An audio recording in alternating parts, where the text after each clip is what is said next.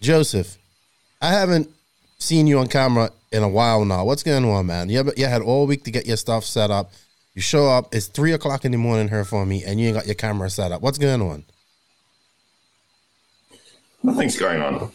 You trying to hide something from us? I can't be asked. You, you just, I think you're trying to hide because the last time we did this, when I was at BTRC, you couldn't do it with your camera. and Now you can't do it with your camera. So I think you're hiding something from us.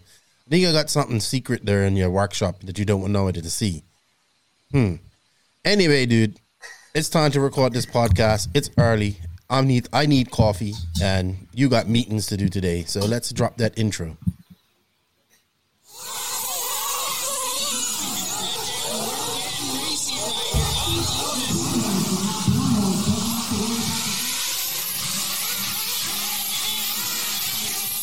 Nitro is the glory. Welcome to the No Name RC podcast with your host tonight, Keenan White, aka Lefty the Great, and if you are unlucky, the Finnish Village Idiot, JQ. This is the RC podcast with no name but plenty of content. So sit back, relax, and get ready for some serious bench racing.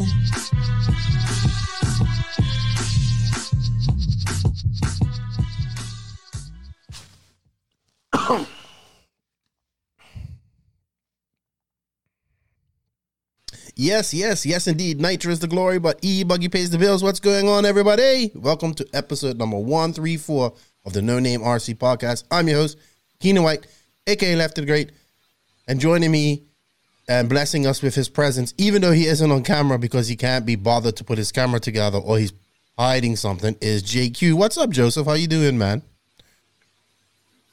Not bad. Yeah, yeah. I haven't spoken to you for a minute. I, we haven't even really talked much since I got back from the states. We didn't even talk much while I was in the states, to be honest. Uh, I know you've been racing and stuff like that, and I know you've been testing and going to the track a lot. We're going to talk about that a little bit more uh, when we get into when we catch up here in a minute. But before we get into all of that, I want to shout out and say thank you to all the sponsors. I'm sorry, I want to shut up and say thank you to all of the NNRC squad around the world because without you guys, we couldn't do none of this. Without you guys downloading and listening and tuning in like you guys did last night on the live. Thank you, Wally and Kevin, for joining us and everybody that did it. The hotline was back last night. Uh, we can't do it without you guys. So thank you for all the support. Keep sharing the podcast. If you haven't, go into our YouTube channel, go hit that sub button. Do the same thing for Joseph. He's at 10,000K, so he has to go do the Kyosho Masters next year and uh, with a Kyosho. But uh, yeah, hit that sub button for us and help us get to 1,500 uh, subs on uh, YouTube by the end of the month. That would be great. Shout out to all the patrons of the podcast. Thank you guys for the extra support. Uh, it goes a long way. It helps keep these bills paid. Uh, if you wish to support the podcast a little extra and want to get some extra perks, like for instance, the Patreons got a uh, early screening of Driven Three this weekend, along with some competition winners from the House of RC. Uh, become a patron. The, the link is in the written description of this podcast. Every little bit helps, and that helps support this podcast and keep it going. Also, I'd like to say shout out to all of our awesome sponsors that keep this podcast going. Uh, they are Mayako, which I'm going to talk a little bit more with Joseph here. Uh, it's coming to crunch time here. It's now July. It's almost August, so we want to know a little bit information about Mayako. Beach RC can't do without Brent and those guys there helping us out here at the podcast. TNR Fuels fuels made by racers for racers. Hitec RCD, been in the game for a long time. They want to get back into racing, into e buggies and racing. You should check out their uh, new Charger. Lugz Racing Tires, Sun City RC Raceway, Tekno RC, Manscaped.com, Papa Willie's Traction Tonic, Racecraft USA, House of RC, Wally Builds, RCGP, JQ Threads, and yeah, JQ Racing, of course. Can't forget JQ Racing. Uh, also, before I go on a little further, I just want to shout out and send our condolences to obviously the Welch family. Uh, we, as we know, Rex passed away a three a few weeks ago. Uh, I saw a touching memorial on his YouTube channel put up by his family. Uh, he was a stalwart in the Minnesota RC community, so be, he he will be missed. And our condolences to his family, and also condolences to the James Little family in uh, the Carolinas. Uh, I met Mr. Little at my first big race way back in 2004 at in Charlotte, at Lance Norrick's track, and I remember just buying parts from him. And every time he went into his trailer, he would talk to us for about 10, 15 minutes. And I saw him a couple of years later at a race, and even talked to him on Facebook now and then. Uh, he was a stalwart for racing in the Carolinas, and he passed away here this week too. So condolences to Mr. Little and his family. And uh, just if any of our RC family that are passing away or sick or anything like that, uh, um, you know, our condolences and positive vibes sent out to you. All right, Josie. So what's up, dude? What's what's going on? You did race her recently, and uh, I was worried about you because I was wondering if I was going to have to put you on suicide watch and hide all rope and sharp objects from you for about a week because you went racing at your nationals. You're super confident going into this, and then you came you came second. You had a great result, but you didn't win, and you lost to Max, and he won. So the prophecy has come true now. The Padawan has beaten the Master, and I just want to know how you took that, or how was your race actually? Because Max talked about his. So how was yours? Uh, my race was okay. I started off a bit sort of off the pace, but I made a few setup changes and it ended up really good. I had a bad start in the main. I dropped back to seventh, but then I drove up to second and finished second. So Uh, which track was overall, this? I think it was good. which track was this?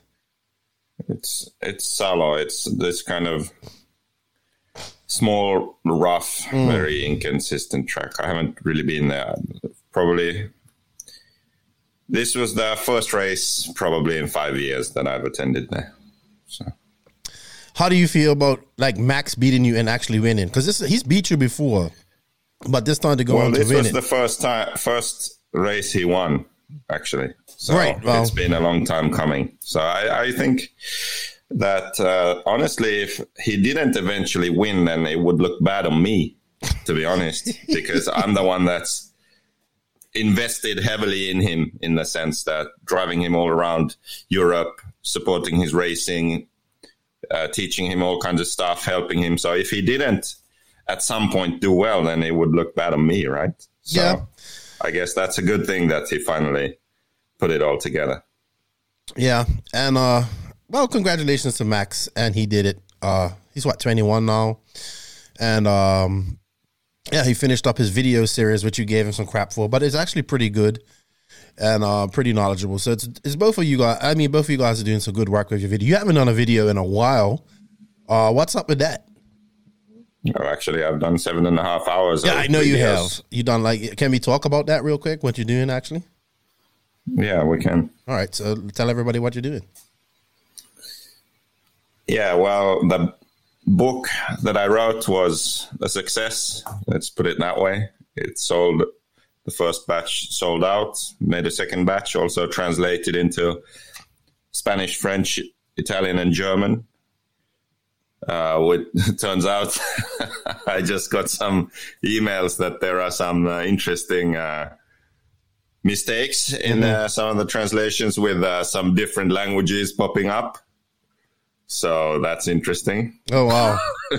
So Yeah, it's like oh, a. Spanish book Hopefully with like there aren't. Yeah, hopefully there aren't too many of those mistakes. oh, it, it's never easy, We'll, right? we'll find out. We'll find out when. Yeah, because I mean, you send it off to someone to do the uh, layout in Italian, say, and you get it back and you check it. Everything looks fine, and then somewhere there's like one paragraph in Spanish instead of Italian. It's like motherfuckers. Like, how am I supposed to? Like when I check when I check the book and say, okay, everything's okay. How am I supposed to know that on page sixty-eight, the third paragraph is Spanish instead of Italian? I don't know, but it must be. I mean, at the end of the day, I guess it's my fault, Yes, but there has to be something called like professionalism and Editing? and uh, pride in your own work, right? yeah, I mean, how, let's put it this way. Let's say your, your daughter has a birthday Mm-hmm. and you go to a cake shop and you say, Hey, I'd like to order a birthday cake for my daughter. And uh, she's allergic to peanuts, so no nuts in the cake. Uh, I want strawberries, right? Okay, so they make you a cake and see, okay, try this. Make sure this one is okay, and then we'll make the actual one for your daughter's birthday. So you try it, everything's fine check it, everything looks great. Then for the birthday cake, you get the cake, uh, and then your daughter has an allergic reaction. You're like, what the hell? What's up with this? Turns out in the middle of the cake, there was a strawberry which had ground up nuts inside the strawberry. now, you could say, well, why didn't you check the cake carefully? Why didn't you check and make sure that there's no peanuts in the cake? Well, maybe because the peanuts were inside a strawberry in the middle of the cake, and I told you not to put peanuts in it, and you said that you didn't put peanuts in it. It's the same thing here. It's like, it's fucking obvious that if I order an Italian book, then everything's supposed to be in Italian in the book. And you aren't supposed to put a paragraph of Spanish in there, right? I don't know. Like, fuck. Oh man, and the thing is that Spanish and Italian at quick look looks very similar. You know what I mean? When you just Oh yeah, yeah. You- You'd have to like literally read the whole book. which I haven't even written. written I'll be, I'm not gonna. I haven't even. Well, written- I'm sure. I haven't even. Uh, Well, we'll. I mean, it's been a couple of weeks now that people have had these, so hopefully I'll get a, you know full report soon on all of them. oh, I know, but I, I, where did you come up with that cake analogy? That was actually pretty good. Well, I don't know. Yeah, that was pretty good. If you, if, if you came up with that off the cusp of your head, that was. I'm gonna give you some props for that one. That was good. That was good.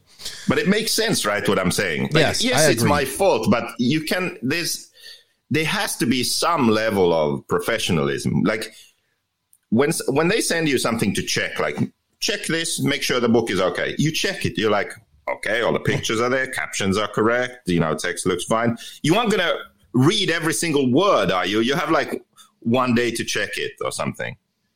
You're gonna read four books, really? I don't know. I guess that's what you have to do. In languages that you don't Really? really speak. Well, I know you speak German and and stuff like that, but No, I don't really. yeah, but you know, but you don't read them. Like it's But yeah, that's nuts. clearly that's what you have to do.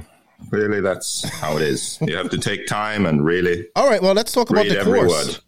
then. Oh yeah, Yeah. Anyway, we went off a tangent. Mm-hmm. So yeah, the book was a success. Then YouTube videos made a few like engine tuning videos and talking about setup, and it, it was clear from the feedback that this is what people want. They want more technical videos that explain the why behind different setup changes. Mm-hmm.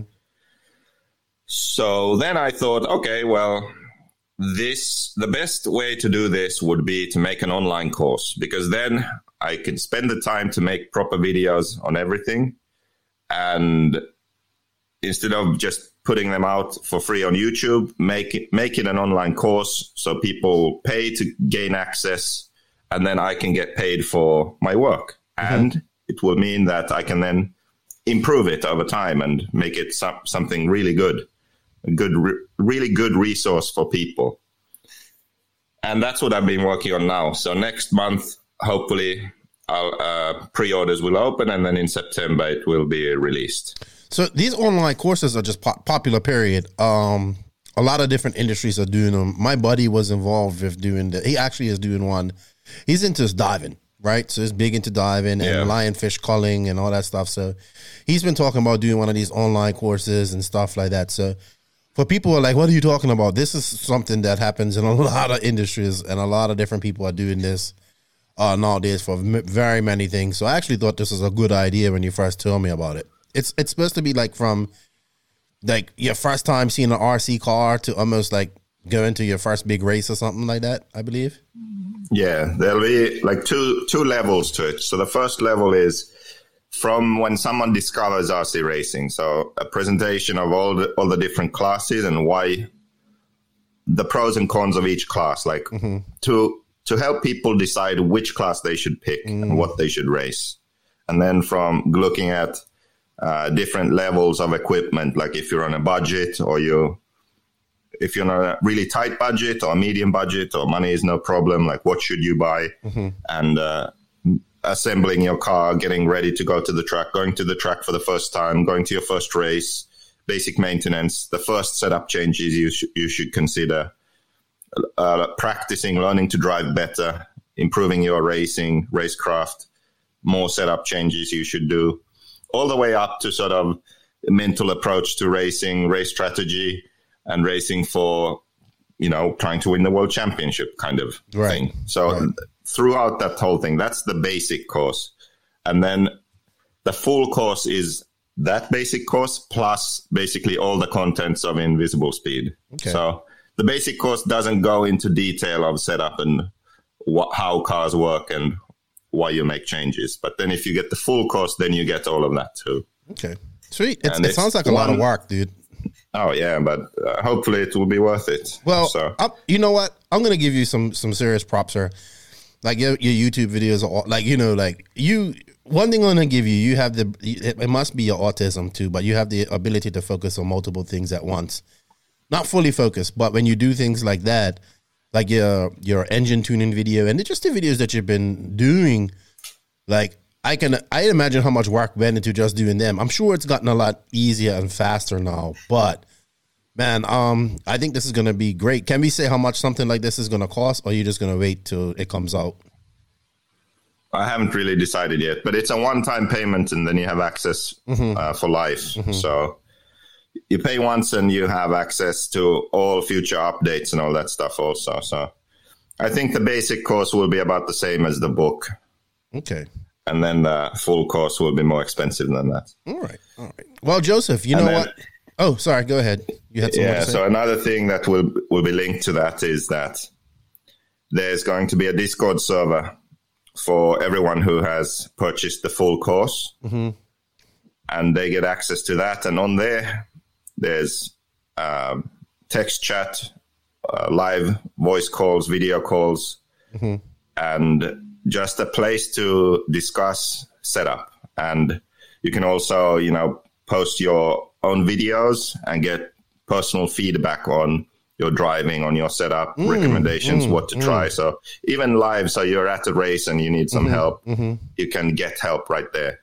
So the idea is to build a community of people who enjoy trying to improve their driving and their setup. Right. I, I've also like heard you've been kind of doing this kind of privately for some people around the world too. Um, like I know, like my buddy was telling me that you you do, you know, like I know you kind of offer that in your Patreon too, but some personal, uh, tutoring while they're at races. I know people like, well, how can you do that? Like, but it, you be, I mean, obviously being at the race is one of the best things you could be, but you can't be at every race. But virtually, you can do so many things as well nowadays, especially with Discord. Like, you know, it's such a great Yeah. platform. I haven't really explored it.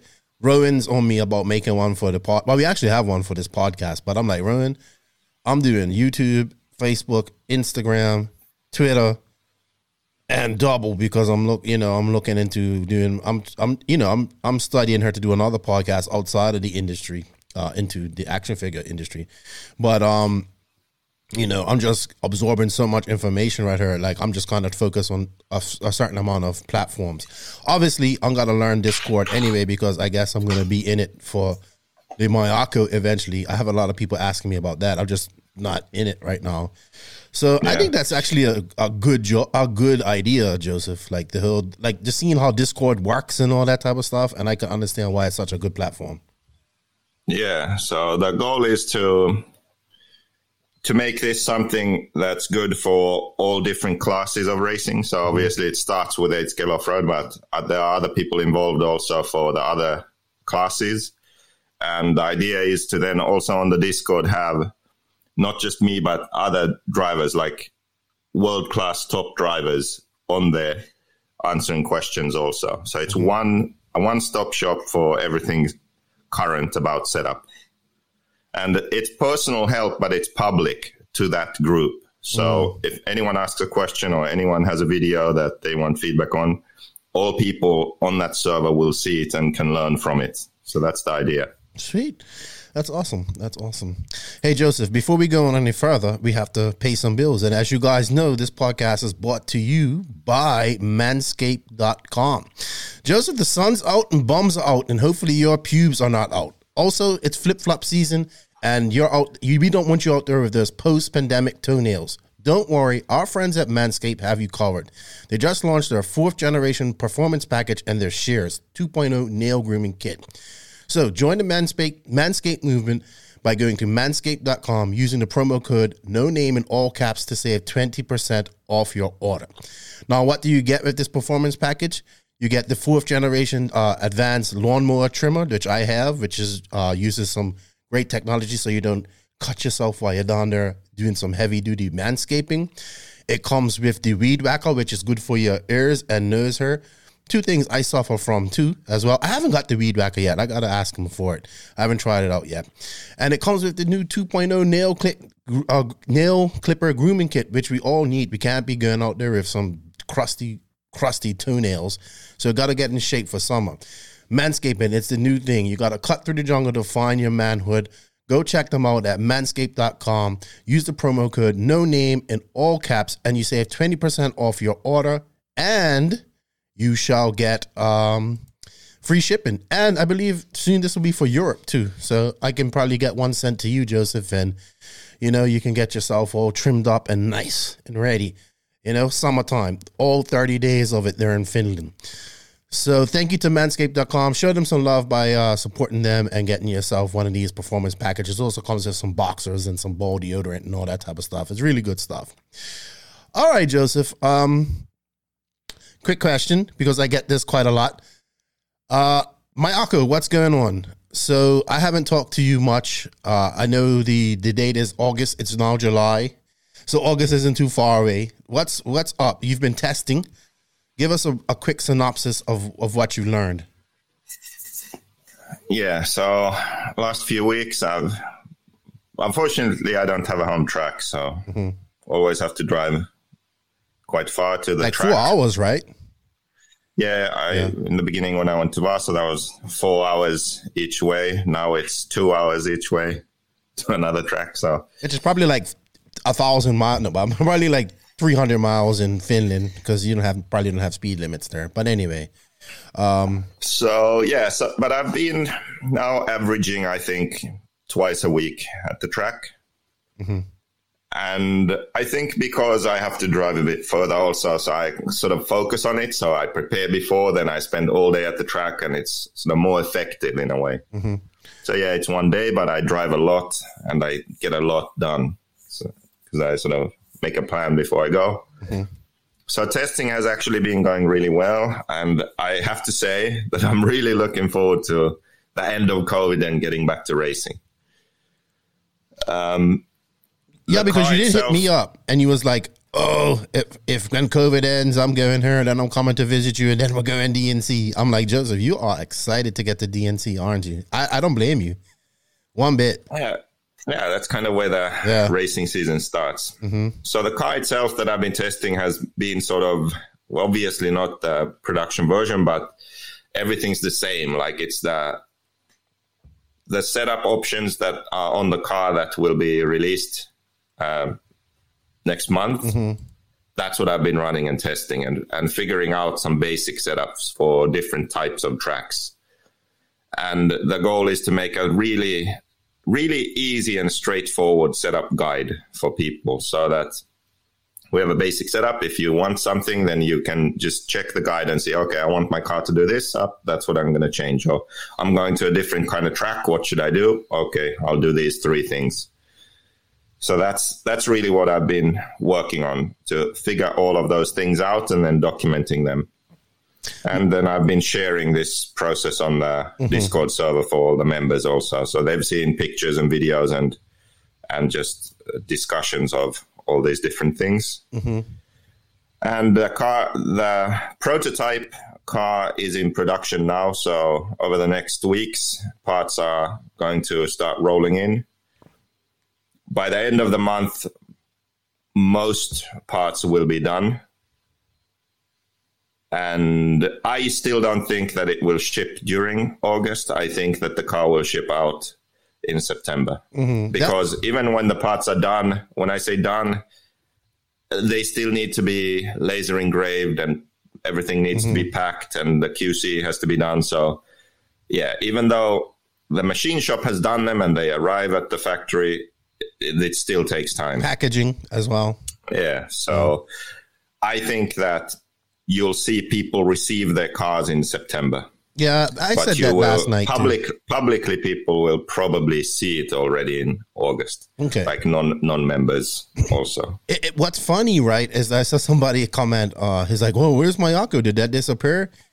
I'm like, "No, I, it's still her. I get it why people think like that, but look at Infinity. Look how long has Infinity been bringing out uh, an off-road car, and nobody's really seen it yet. So, and that's way more Yeah. budget. Uh, COVID is a big problem Yeah. because um, because of COVID, everything is uh, more expensive and also harder to Mm-hmm. do, and some things are impossible. Like it's sh- shipping costs are really high, availability of material is low, Mm-hmm. so sometimes there are delays just because there's you can't get the right material for whatever you are doing at the time.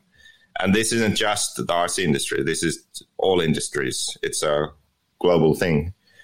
So that's really been a lot harder. Also, the fact that I haven't been able to go over there, that's also difficult Yeah. because everything has to be done on video call and text chats. And that's so much harder than actually being somewhere. So imagine you are in the same room with people and you're looking at parts and comparing and explaining versus uh, you do things on video call. Like you can't translate how something feels Right. or fits together on video, but when you are in the room, you can because you have the parts. You can show like this is how something is supposed to work. This is how it's supposed to fit.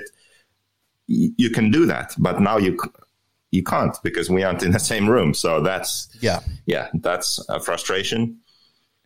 But yes, everything is moving along. And as for people not hearing about Mayako and knowing that's a conscious decision and choice already before, because the whole point was pro- release the brand, promote it, sell memberships, and then focus on the members. So right. that that was the idea from the Right. get go. Once the members get the car, then start uh, publicly promoting again. I understand that. So I guess I'll have my car in September. Woohoo! I actually want to try and go to the Southern Nats in September, to be honest, if if possible.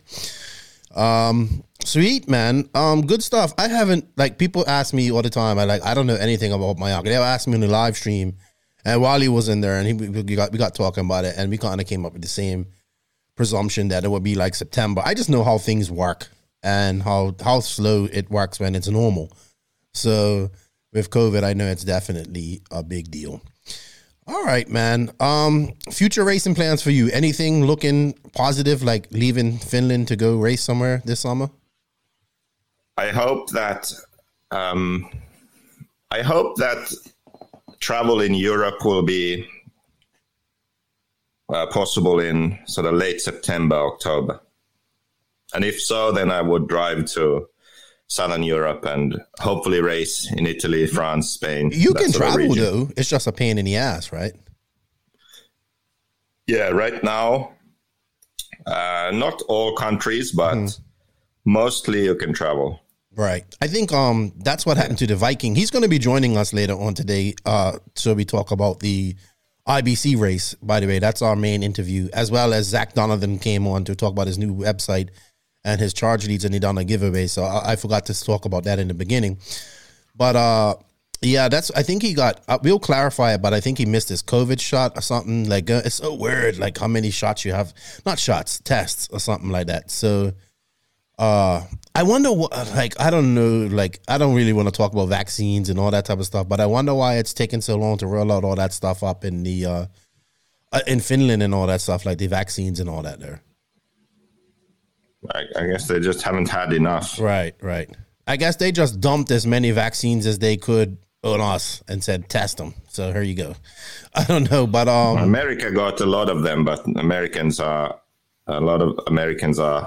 Anti-vaxxers. You know, they right.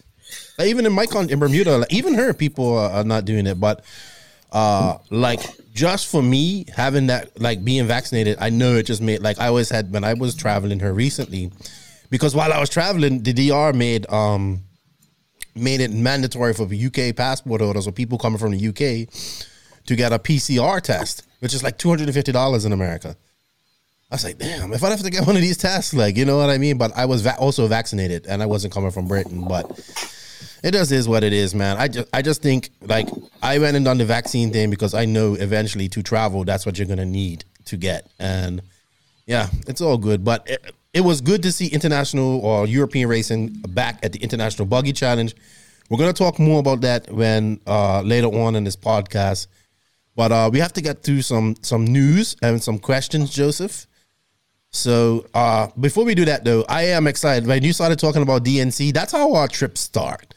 Like even Mike Hill was talking about it. He goes, "Oh, so we're going DNC." I was like, "Yeah, it looks like we're going DNC." Like our trips always start with you coming up with the idea. So we're DNC next year, like or whatever, something like that. You see, Joe has built a track, right? He's built a track at. He's now going to have a full time track at that where he where he has the DNC. You saw that, right? No. Yeah, he's doing. He's built a, a track like the Dart. It's called, and it's where I think it's where where Mama in 2019 where they had the because of rain, they had the um, you know, in the smaller part of the track, which was a little bit more square, went a little bit more deeper than the um, Yeah. side. So yeah, it's gonna be a full time track. A hobby shop's gonna be there. It's gonna be run by Cody Thompson and CTRC, and yeah. So California has a, another track in a short and a small in a well, I wouldn't say in a small distance. You know, going anywhere in California it usually takes two hours to do something. So Yeah. Hmm, yeah, good stuff. All right, Joseph. You know what? It's time for the RC news, and the RC news is brought to you by Hitec RCD. Hitec is a leader in RC systems, delivering the highest performance and real reliability, supported by a dedicated customer service personnel. The HSBC 9381TH servers have efficient brushless motors, titanium gears, low consumption, constant output, and a metal case. The RDX2 Pro charger can charge up to two four cell packs in just 45 minutes, also providing power for engine warmers, uh, engine heating, and tire warming. And I think you can. It has a Bluetooth tong- dongle that you connect your phone, and I believe you can charge your phone off it as well.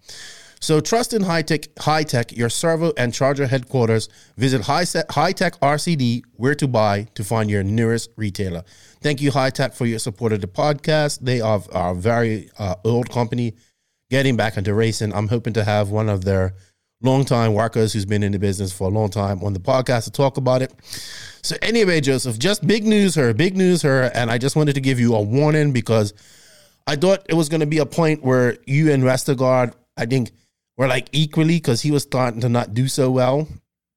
And no, you haven't raced in a long time, but you know, Westergaard goes up to JBRL in NorCal and he wins e-buggy and truggy, and that's at JBRL. And that means you're in trouble, Joseph, because that's your specialty classes. We all know that you are a truggy specialist, an e-buggy specialist. And now your biggest nemesis just won JBRL up there. I think he's thrown on the gauntlet, slapped you in the face with his glove. He's challenged you Yeah, to a duel. I think he No wants one went you. there. Excuse me? No one went there. And why isn't Drake doing JBRLs? Has he fallen out with Jimmy? I don't know why he's not doing that. Um, uh, I don't know. I don't know what's going on with that. Maybe because it was up in North California. Maybe he didn't feel like driving all the way. Up. Oh no. No, he didn't do the previous one either. Okay, so maybe maybe he's boycotting the JBRLs. Who knows? Who knows? Who knows with Drake? Um, Spencer Klein wins RC Pro at Shaw's. Congratulations, Spencer Klein. Tebo and Lutz went up to a US RC race in South Dakota. It's good to see that that series coming out of the out of the South Carolina, Virginia, East Northeast area, and going up there. Uh, let's look at let's all right. Let's talk about the ENATs real quick, Joseph. So the ENATs are happening right now as we speak in uh, Tampa, Florida, at Lee Satzer's track, SNS Hobbies. Right. I think it has. I have in my notes thirty six entries, sixty plus drive. When I checked yesterday, it had forty one entries, forty one participants, and um, let's see, we got we got forty three. So they had two. I don't know what happened between yesterday and today. Somebody must have showed up, like or signed up. So now they have forty three drivers, seventy six entries. I think this is the lowest turnout I've seen for ENATs. They're always low. But wow, like I know you don't like e buggy, but Why are they this low though? well, here's here's a couple of okay. So I've watched the ENATs for the last four years being three. I think it was a Hobbyplex. They had a somewhat decent turnout, but it was still low. Then they went to um I think they went to Adrenaline next. I could be wrong. Or they went somewhere. But Enax just doesn't seem to draw in it. And even though E Truggy is growing, like as much as you don't want to admit it, E Truggy is growing into like big. I think it comes down to is that the majority of e buggy racers want to run that, want to be in a race where they can run sportsman or intermediate. You know what I mean? And I, I think they just prefer that, so they go to these type of races and do and do this. But to to say all of that, the the if it's like we know how we always talk about we want just a professional, a professional. Um, did they do a qualifier already? No. Okay. They we just want a professional like like like RCGP. RCGP had the RCGP series, and then you had the RC two series, right? If you look at the entry list for this, there it's actually pretty stacked.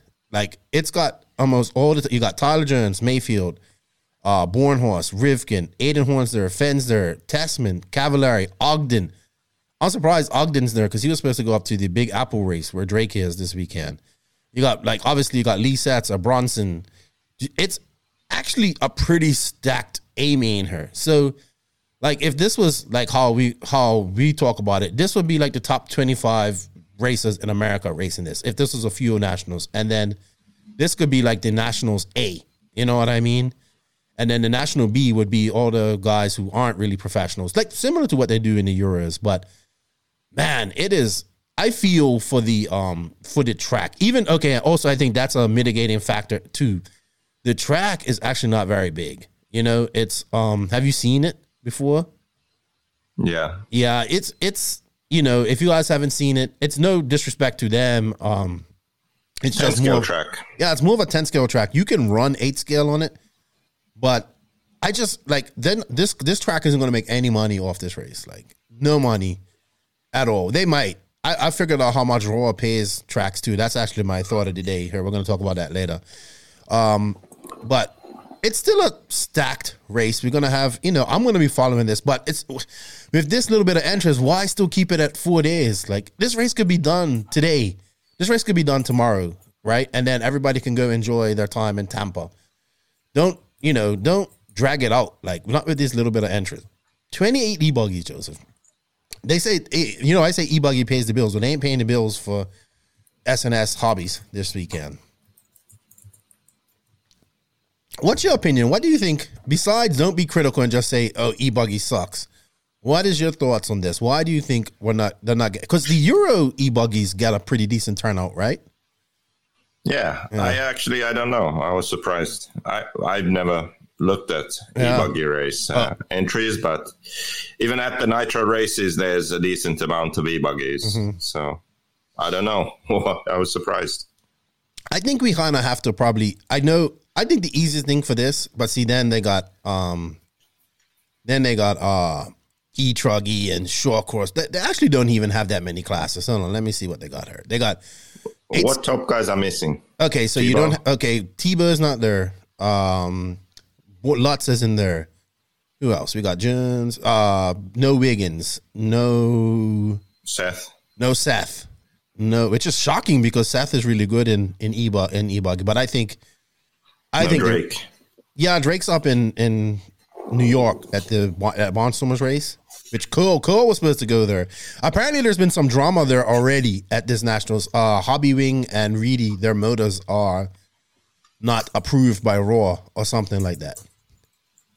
So they haven't, or they they were once approved and now they're not meeting approval or, or something. And I think they've just been let go. I don't know the full story. I wish I was there.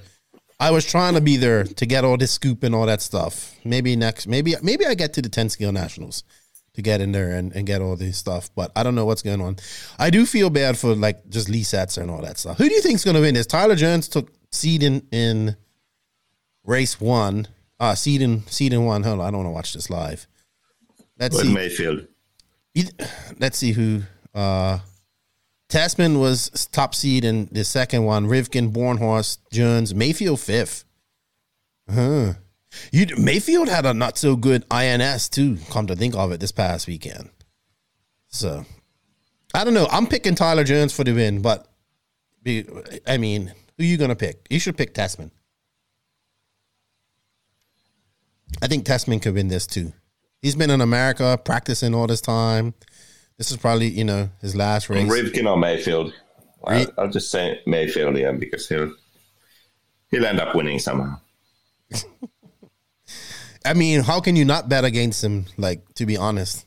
So, good stuff. Well, good luck to everybody at the ENATs there. We need to figure out how to make this a little bit more popular. I think, like, even though I'm not like a person that says a race is determined, uh, like, you can't determine the quality of a race and the amount of entries, right? But we all know that this race is designed, these races are designed to get higher entry counts. And in fact, the tracks the the, the, the only way for these tracks to any make any money, real money off this from ROAR is to have a certain amount of entries before they start making uh, money. But I'm to discuss all of that here soon.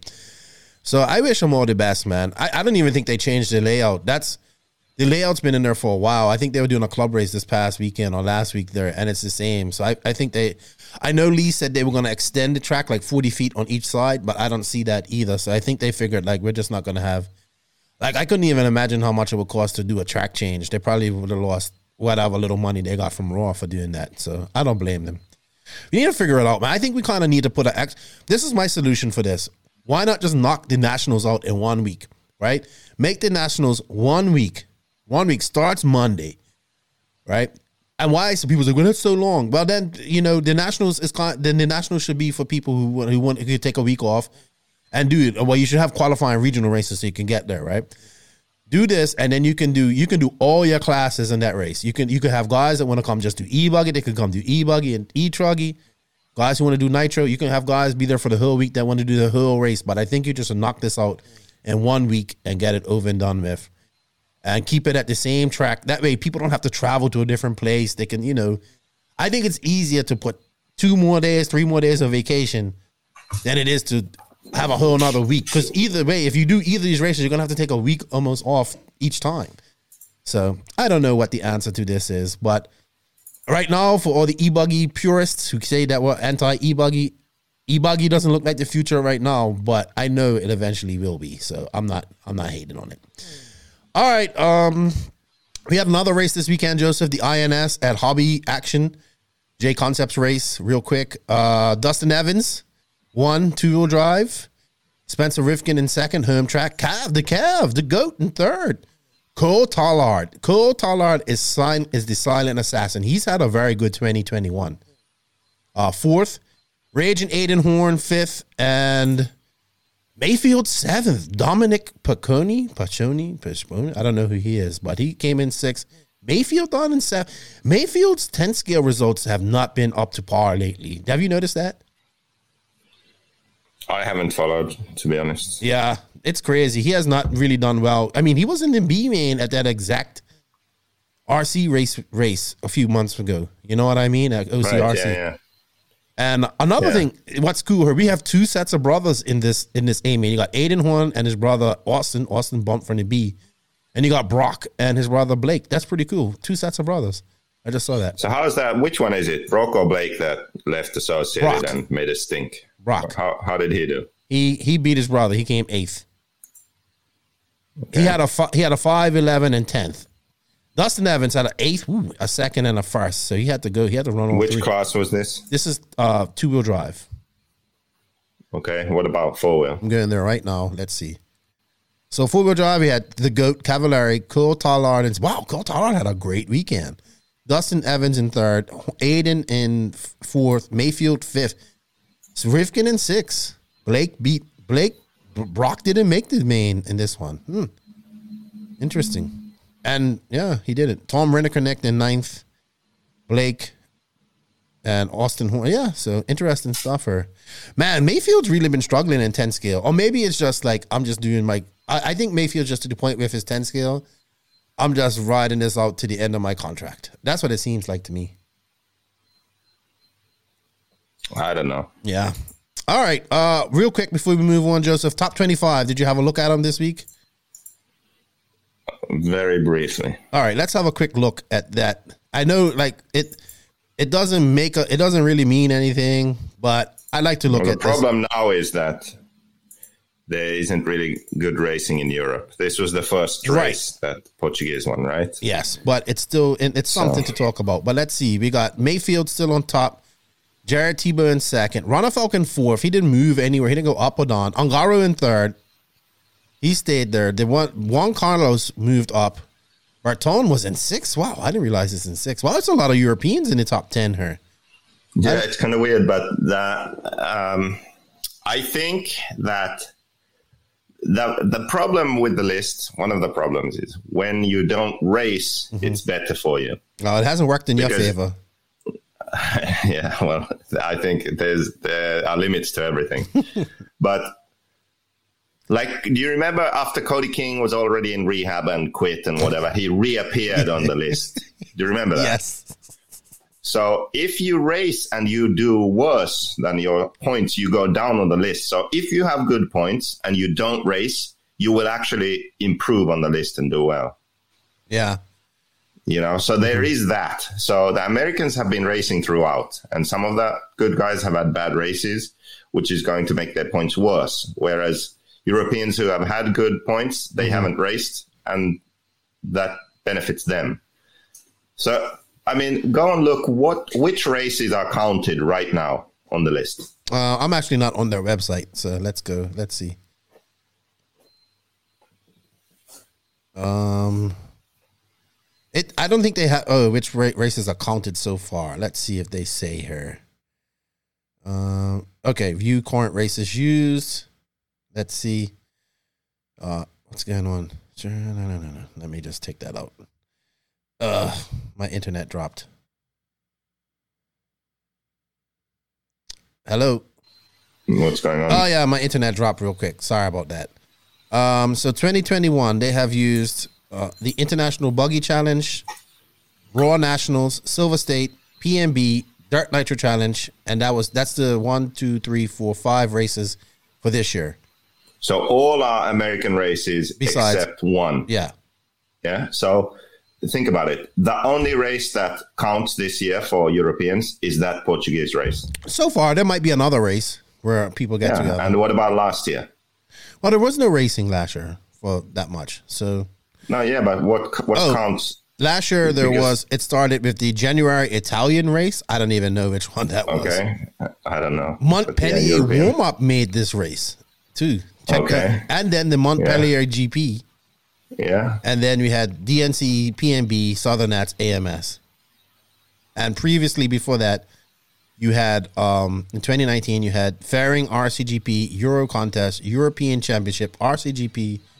Oh, I'm confused. This is all there were no races. So basically, if people did, if Europeans did well at Montpellier and Montpellier warm up, and they went to that Italian race, Mm-hmm. then they'll have great points. And now this Portuguese race. Mm-hmm. That's it. You go there, you'll be high up on the list. Well, it's the end. But Americans have all those other races, Mm-hmm. so they have some bad races in the mix there, and it's going to make their points worse. Right. I get that. I get that.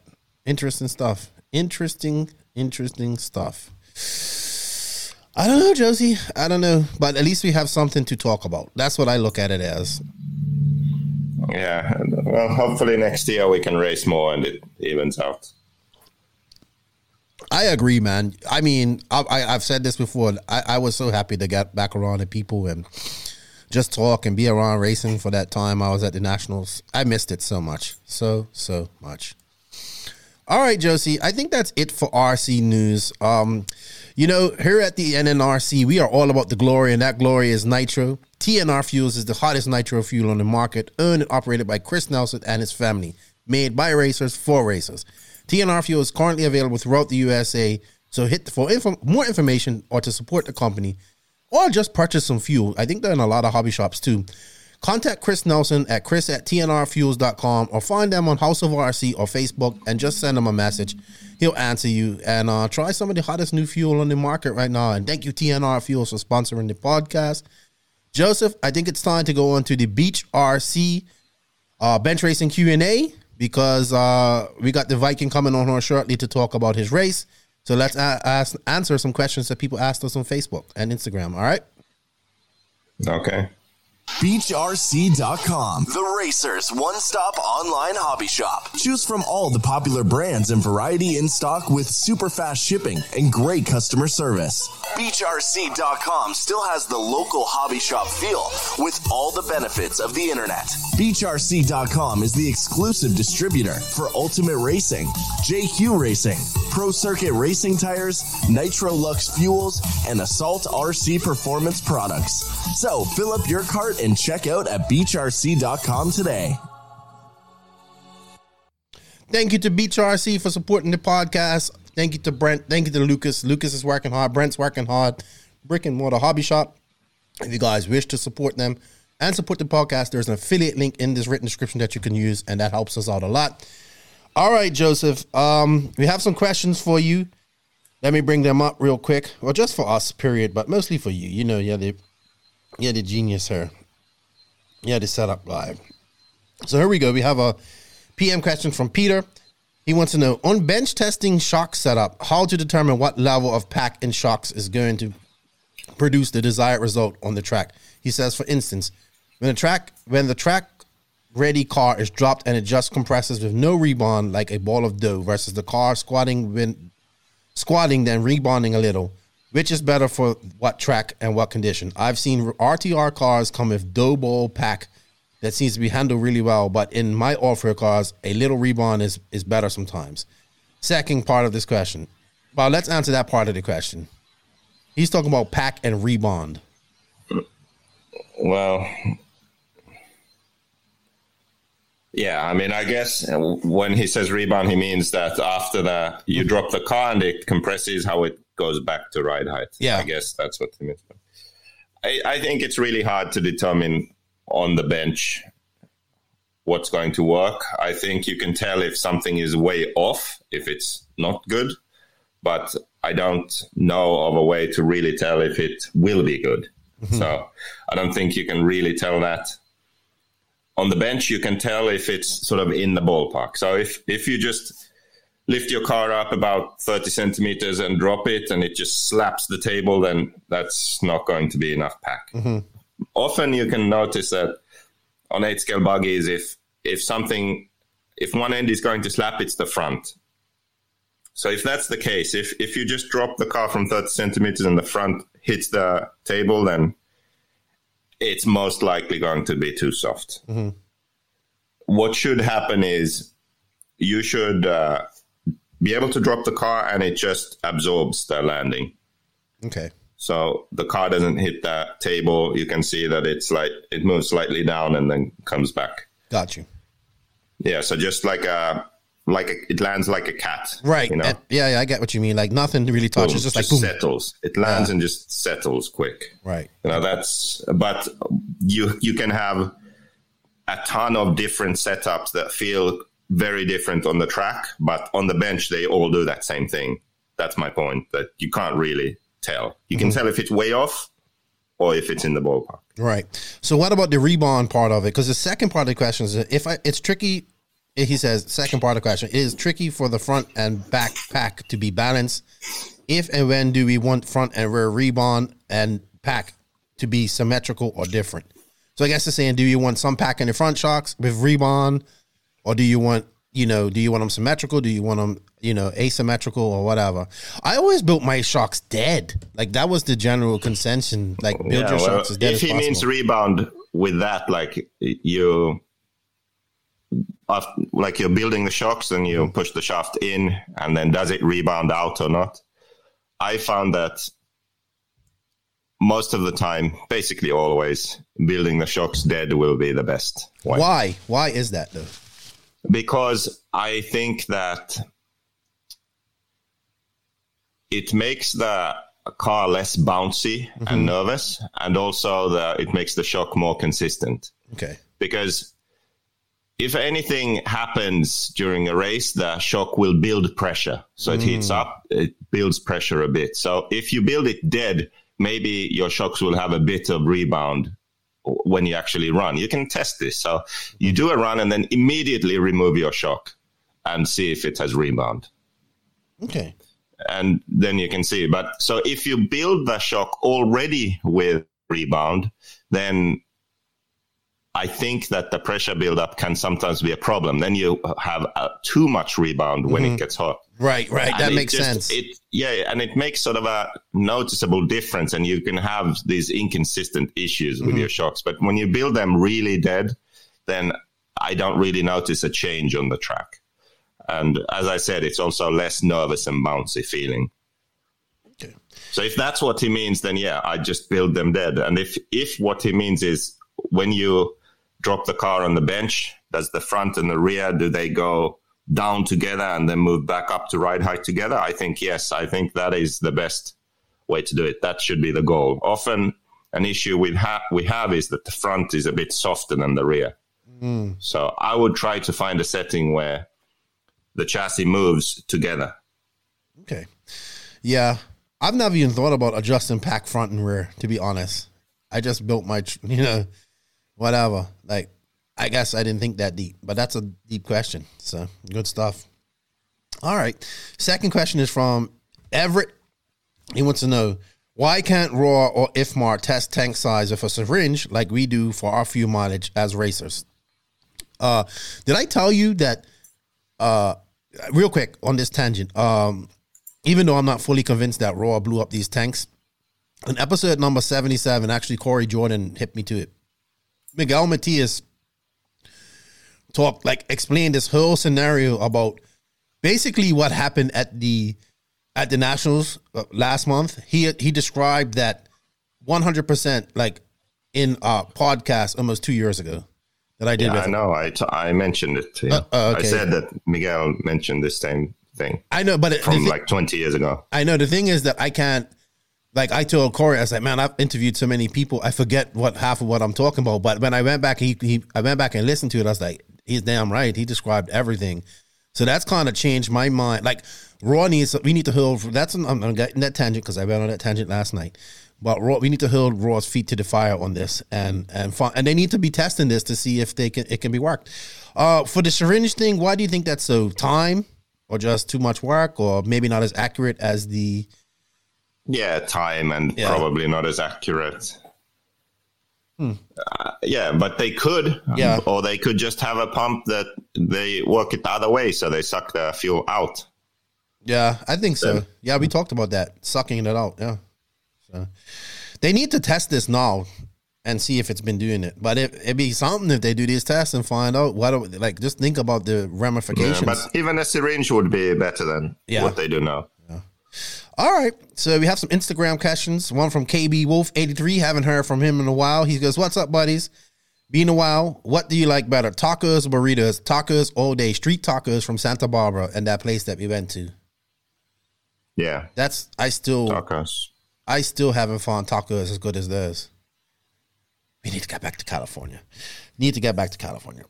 And he goes, So last week we went racing at Rain Man's Super Awesome. That's in California. So I have a clue how to set up my Tekin ESC. What are some tips and pointers? And if you have time, transmitter setup as well. Well, unfortunately, I don't run 10 scale Tekin stuff.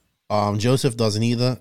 He doesn't have run 10 scale in a while uh transmitter i used to run a little bit of curve joseph do you still run like curve and all that stuff in your transmitter Sometimes, yeah, Yeah. some negative curve just to smooth out the initial response. yeah um as for your Tekin esc settings i would i would hit up my boy sean Rusin. he might be able to help you out a little bit more he works i know he's been with Tekin for a long time and he's been helping them out with their drag stuff so check him out i'm sorry i'm just i'm just not well versed in Tekin controls and, and 10 scale and all that stuff. I can't answer that, man.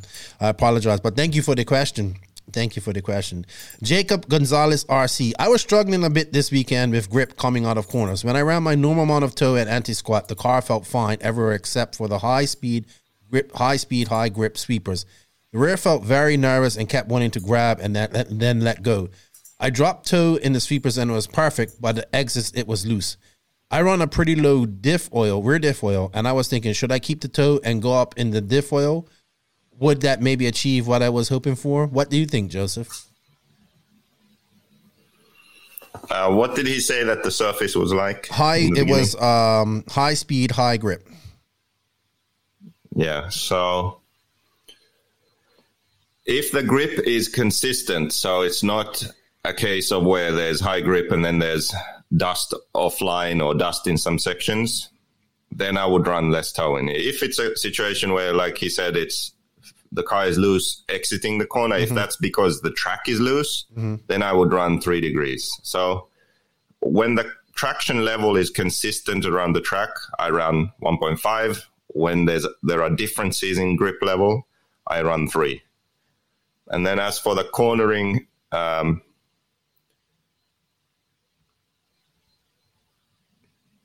I think that most of the time toe-in just affects your corner speed, not really, not not so much if if the corner is high grip and you can't corner smoothly around it. I don't think reducing toe-in will make you corner smoothly around it.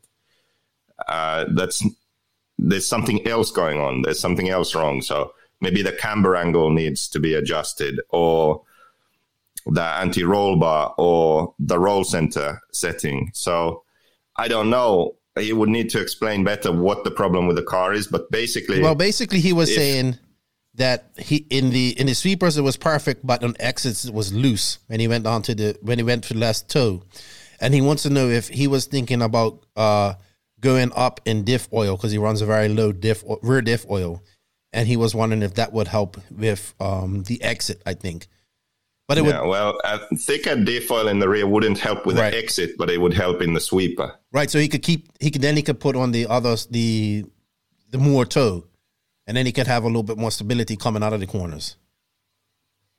If that was the Yes, case. yes, but I would still need to know that what the problem was with the um, car in the sweeper. Mm-hmm. Like initially, what's the problem? Right, I get that. To really be able to give an answer, I would need to know that. Mm-hmm. Like why why was it better with the less toe? What didn't it do?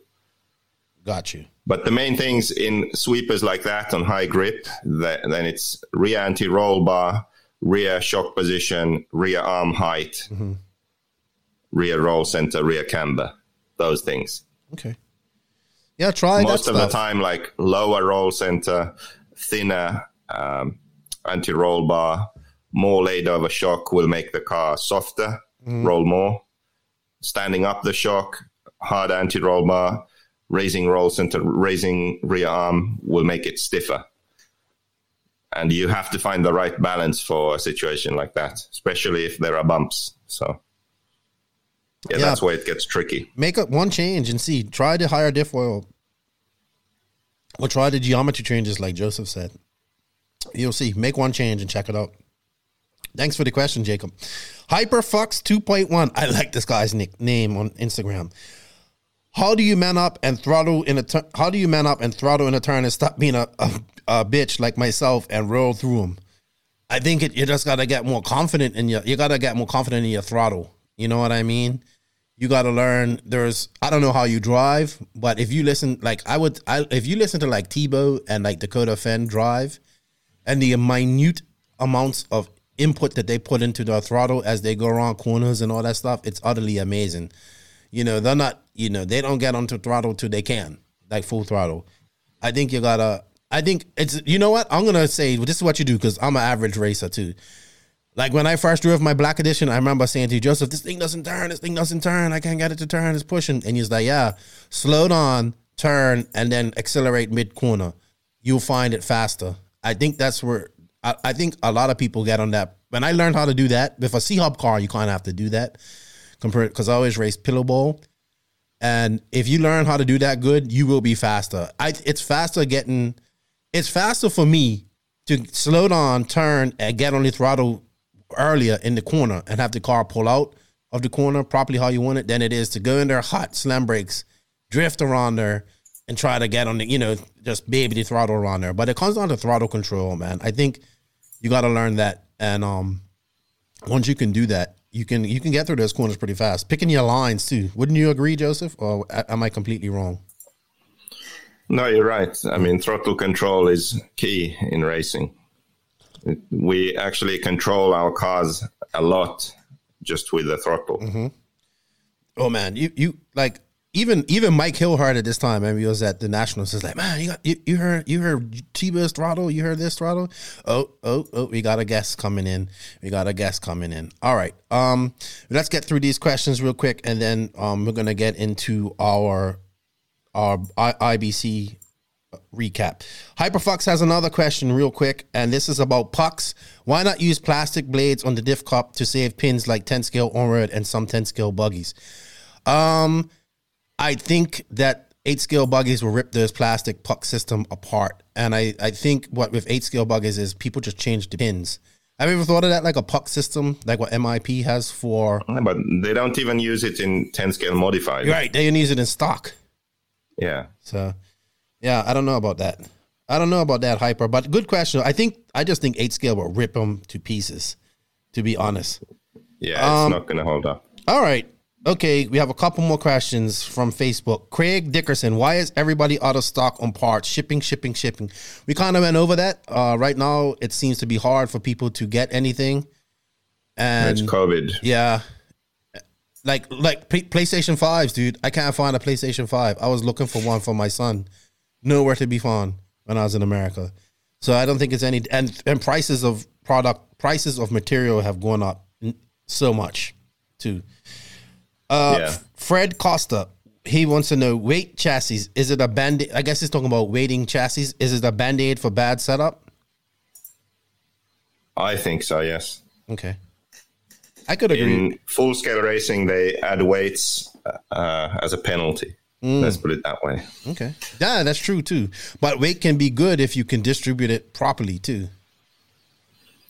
Uh, well, yes, but not when your car isn't at the minimum weight or below it. So Okay. Okay. All right. And our final question from Benjamin James. What's up, buddy? How you doing? With Ongaro's win in Nitro Buggy at the IBC, does this make him one of the favorites for the Worlds? Well, I think Ongaro is a favorite any race he enters. I was surprised with his performance. I thought he was going to be a little bit rusty, but he pulled it off. Um, he's also still the current world champion, so I think he's a favorite any race he goes to. We're talking about Ongaro, and he's he's he's impressive, and he was impressive this past weekend at the IBC. So, yeah, um, I definitely think he's a favorite, and hopefully we have a Worlds here soon next year. Heard anything about that, Joseph? Have you heard? Are, are, we going to Brazil or are we going to Redovan next year? Have you heard anything? not really, but I think we are going to Redovan. Oh, next okay. year. I hope so. Not not to say anything bad about Brazil. I, I would love to go there too, but I think this world's the next world, needs to be somewhere where everybody wants to go, and Spain seems to be where everybody wants to go. All right. Um, what do you think about Ongaro? Is he a favorite for you in the next worlds? Yeah, of course. I actually thought that with Very leaving and with him seemingly having a girlfriend or something going on there, I don't know what. I I had the feeling like, okay, this is now we're gonna see if, Right. how much he really wants to race. And uh, he just So, came up. Yeah. You know, but then yeah, this race showed that. Yeah, he clearly still has it. His he can work on his stuff, or his father can work on the stuff. So I agree. it's going to be okay. Sweet. Well, you know what, guys? Thank you all for the questions. Thank you, Joseph, for answering them. We enjoy answering your questions. Uh, keep them coming. Thank you to Beach RC for their support. Uh, remember, use the affiliate link in the comments. I'm sorry, in the comments in the written description to help us out and help Beach RC out. Show them some love. Show us not showing us some love. And we'll be waiting for your questions next week, people. All right, Joseph. Our guest has showed up to help us with the talk about the IBC race. I think we're just going to go straight into that now uh, for the Tekno RC main interview. Tekno RC. Tekno RC. Tekno RC is a premium manufacturer specializing in 8th and 10th scale high performance off road RC buggies and trucks. Visit www.teknorc.com for a complete catalog of their products. Tekno RC. Excellence in engineering. Hashtag Tekno Takeover.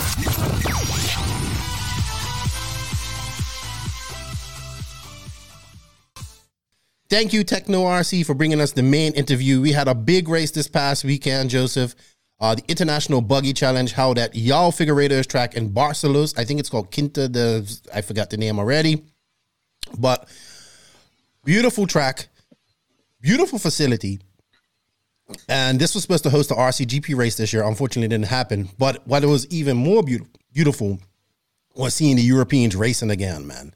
I think European racing needed this. Just I was so excited about this. I geeked right out on this this past weekend. So um, it was good to see they had they had decent coverage. I think the guy from Info RC did a good job, so I was able to follow it and share it. Uh, the Americans got into it as well. I mean, this you got to imagine this is the first time we've seen most of these European guys compete against each other. I know like Canas and Badier and all these guys since probably 2020 DNC, Joseph.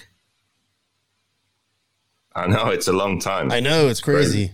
crazy. And then the last time that they all really got together was the 2019 and 2019 Euros. So this was this is almost like a mini Euros if you really want to look at it. It was really good to see, and, and like I said, it made the top 25 rankings and whatnot. I enjoyed it. Uh, I know I I picked this our guest to win this, and he didn't. I'm gonna have to stop picking him because it seems like everybody that I pick they don't win. So I'll stop picking uh, this guest her and pick his his his nemesis so they lose but it was a good race. And um, joining us all the way from Sweden, just coming off this race, he just got back like a day and a half ago, and um, he's in the midst of building his new house. We'd like to welcome the 2016 and two-time European champion, the Viking, David Ronnefalk from Sweden of HB Racing. What's up, Viking? How you? Hold on, it's the freaking Viking. What's, What's up? up? How you doing? All good. Yeah, I'm. Uh, I finally back home after. Yeah, I had some canceled flights and stuff that I had to deal with on the back and on the way back, and uh, yeah, it feels good to be back home after what was a good uh, good race and a good weekend after all. Yeah. Um. You got uh. You what happened with your flight? Was it due to COVID or something like that, or what happened? Um, they said there was an issue with the plane, and it was like the last one in the in the evening, basically. So I guess they were they had to fix it overnight or something, and then we had to to fly again the, the next day. So you stayed in Portugal an extra day, or where was you? Yeah, they took uh, they had a bus there that took all the passengers to an hotel, and and uh, we all had to stay at the hotel and got free meals and stuff there. So I mean, they kind of sorted it out for yeah. us. So, uh, but I mean, it was like a yeah, I came home basically just a day later, like 24 hours. Yeah, it um that happened to me here when I was coming back from America, going to Miami. So I know all about that.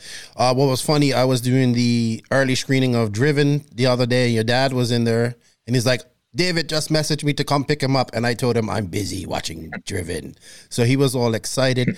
Uh, hey, dude, no matter I, I know the Vikings didn't really come from Sweden. I know they're like more Norwegian and Denmark but your nickname is stuck. The guys, hey, the Spanish guys at InfoRC during the race were calling you Vikingo oh, look at the Vikingo, Vikingo. And I said, oh, it's worked. It's, it's stuck. And um, I'm so proud of that. Uh, I'm so proud of that. All right. Um, I had a few questions about this. Uh, it was a good weekend for you. Not as good as I wanted it to be. I wanted you to win. You was on the struggle bus a little bit in qualifying and buggy, but you kind of got it together. You won truck. Congratulations. You came second in, um, e buggy. We all, which is great, but we all know that the glory is Nitro, and you end up coming second in that to Ongaro. Uh, tell us a little bit about your race, uh, and you, you, know you did struggle. Like I think you had two qualifiers that were out of the top fifteen. Uh, I was worried about you. So what happened there? yeah, I wasn't really worried, uh, but uh, well, we definitely were uh, kind of far away with the setup when we arrived to the track. I mean, I had I mean, I just saw pictures and stuff. I didn't know what kind of uh, grip we would get. Um, you know, I had some harder diffs and diffs in my car when I got there than I would usually go to a new track with, but uh, it wasn't uh, enough at all. It was, I mean, in I think that the, the kind of, the grip kind of faded mm-hmm. like as the race went on because it got greasy with the oil from the exhaust on the top of the surface. Uh, but yeah, when we got there, the first couple of practice rounds, I mean, the grip was just insane. Oh yeah, it was crazy.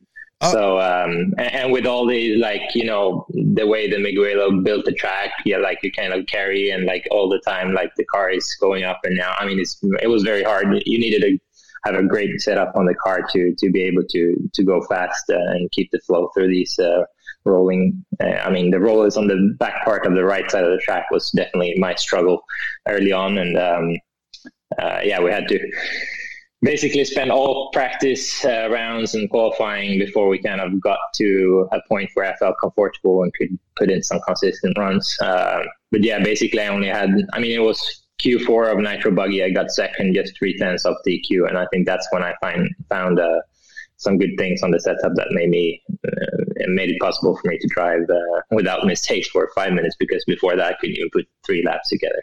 I was worried about you. Really, I was. I was like, oh man, I picked him and he's not doing well. I can't pick anybody.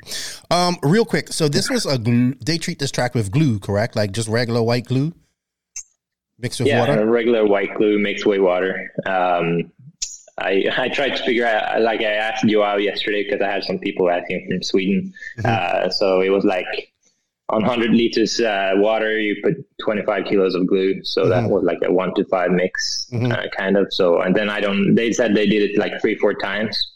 Uh, so yeah, they're, um, I mean, just the facility itself, it was amazing. Oh my gosh. it. I mean, the track was great. And It yeah. it had um. All right, so I just want to touch on the glue track. Joseph, you raced on the glue track that we, that's where we met Don her on the small glue track that we had her. So I've had some experience on this.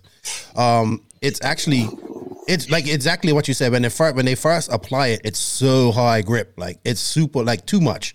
Like you know your your car is constant your, your grip rolling and, and traction rolling and stuff like that. But as the nitro oil gets on it and the and the tires go get on it, and if and like this race, this track, nothing really broke apart, so it didn't really look like it might have. But I didn't really see a fine dust. Did it have a, a fine dust on the outside line, or was it just no, no, no. right, right? the, the funny thing is like I made I made I made the um, the uh, race in Denmark and the race in Portugal in the same air filter. I didn't change really, air filter one time during the two weekends of racing. right. So on the outside so line, that's like no dust whatsoever. right. So on the outside line, it just wasn't. It was probably even more grip because, like, as I know, as as you get the tires, as that line, that blue groove that actually forms, you lose grip. And you, your car can rotate a little better. I know that sounds different, but you don't get that. Yeah. I know exactly how that works, and that's when that track's at its best. I think, like when it's like that. Um, I know Yeah. People have been doing this to tracks for a long time. I, I think we mixed f- like one, and this is just like regular Elmer's glue, like you know, like white glue that you use that some like some kids used to eat back in in school. I know I did, um, but um, that's all it is. And you mix it. I think we mixed it four to one, four gallons or maybe five, and then put vinegar in it. I don't know why the vinegar was in there, and you just lay it out on the hill track, let it dry.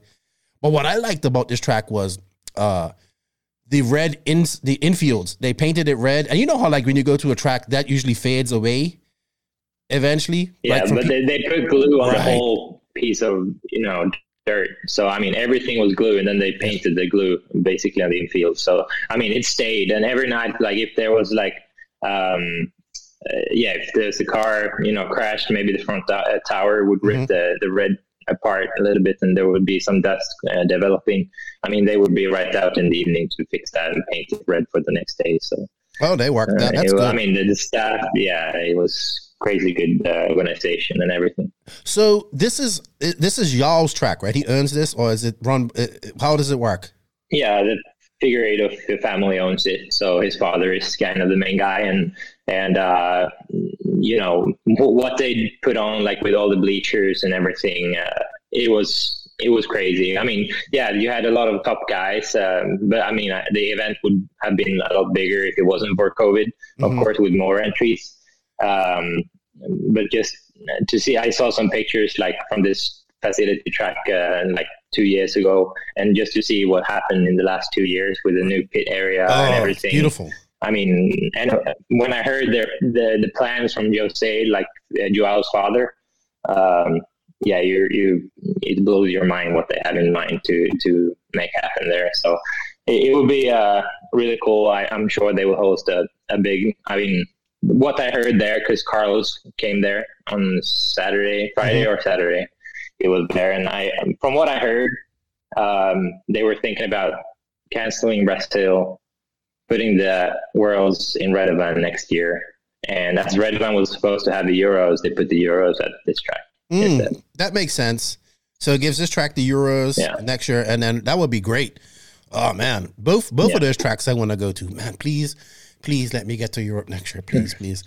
All right, um, the bleachers. Oh, that was one of my. You know, I'm a big bleacher guy, and they had like big grand. The, like the facility is just beautiful, man. And I didn't even go there, but just the pictures that I saw on the internet and whatnot, uh, it was top notch. And the only the only obstacle that I did not like on that hurl track was the that that jump after the straightaway. I like uh, you know going to this sweep where you have to slow down and just and then you double. I think you doubled single. I would have liked to have seen that be a big send it triple or something. That's the only thing I didn't like on that track. Yeah. Anything. Um, so did Miguel change anything in the track when he built it? Because it's the same footprint, but did he change any features? Um, I think they, they changed the left side of the track a little bit for this year. Um, but yeah, more or less the track has been the same since he built it, I guess, two years ago now, because they had yeah two races before this one. How do you feel about that? Um, because a lot of the American people that were watching it were like, "Well, that's the same footprint, and it's unfair, and, and whatnot like that." And you've you've done extensive racing in America where they change the tracks frequently, especially when you go to like DNC, where it's a new track for everybody. How do you feel about that? Um, the, the permanent track versus changing tracks, like changing layouts, like they do in America.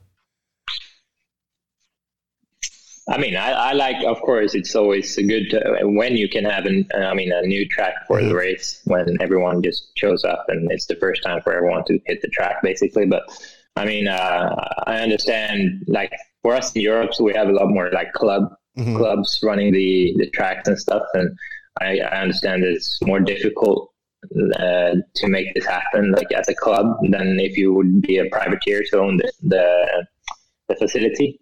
Um, so I think that's like one of the reasons why the tracks have been the same mainly here over in Europe for, for years. And I mean, when, when I when I came to this track, I knew from the start that you know last year Canas was there, Robert was there, Bruno was there.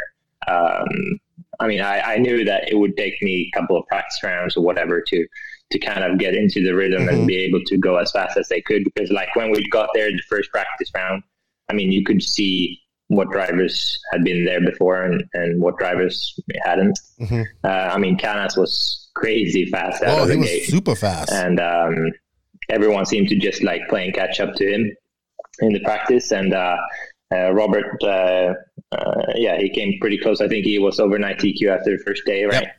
Um, and uh, I mean, in the end of the day, you see, like Ongaro and me, we were the only. I mean, not the only two, but I mean, we were two drivers who hadn't been there before, and we finished first and second. yeah. So I think in the end of the day, like, yeah, it's uh, you won't be there in the in the start of the race, maybe, but I think it doesn't really matter. In the end, everyone. I mean, the good drivers are going to be at the top. The cream rises to the So- top.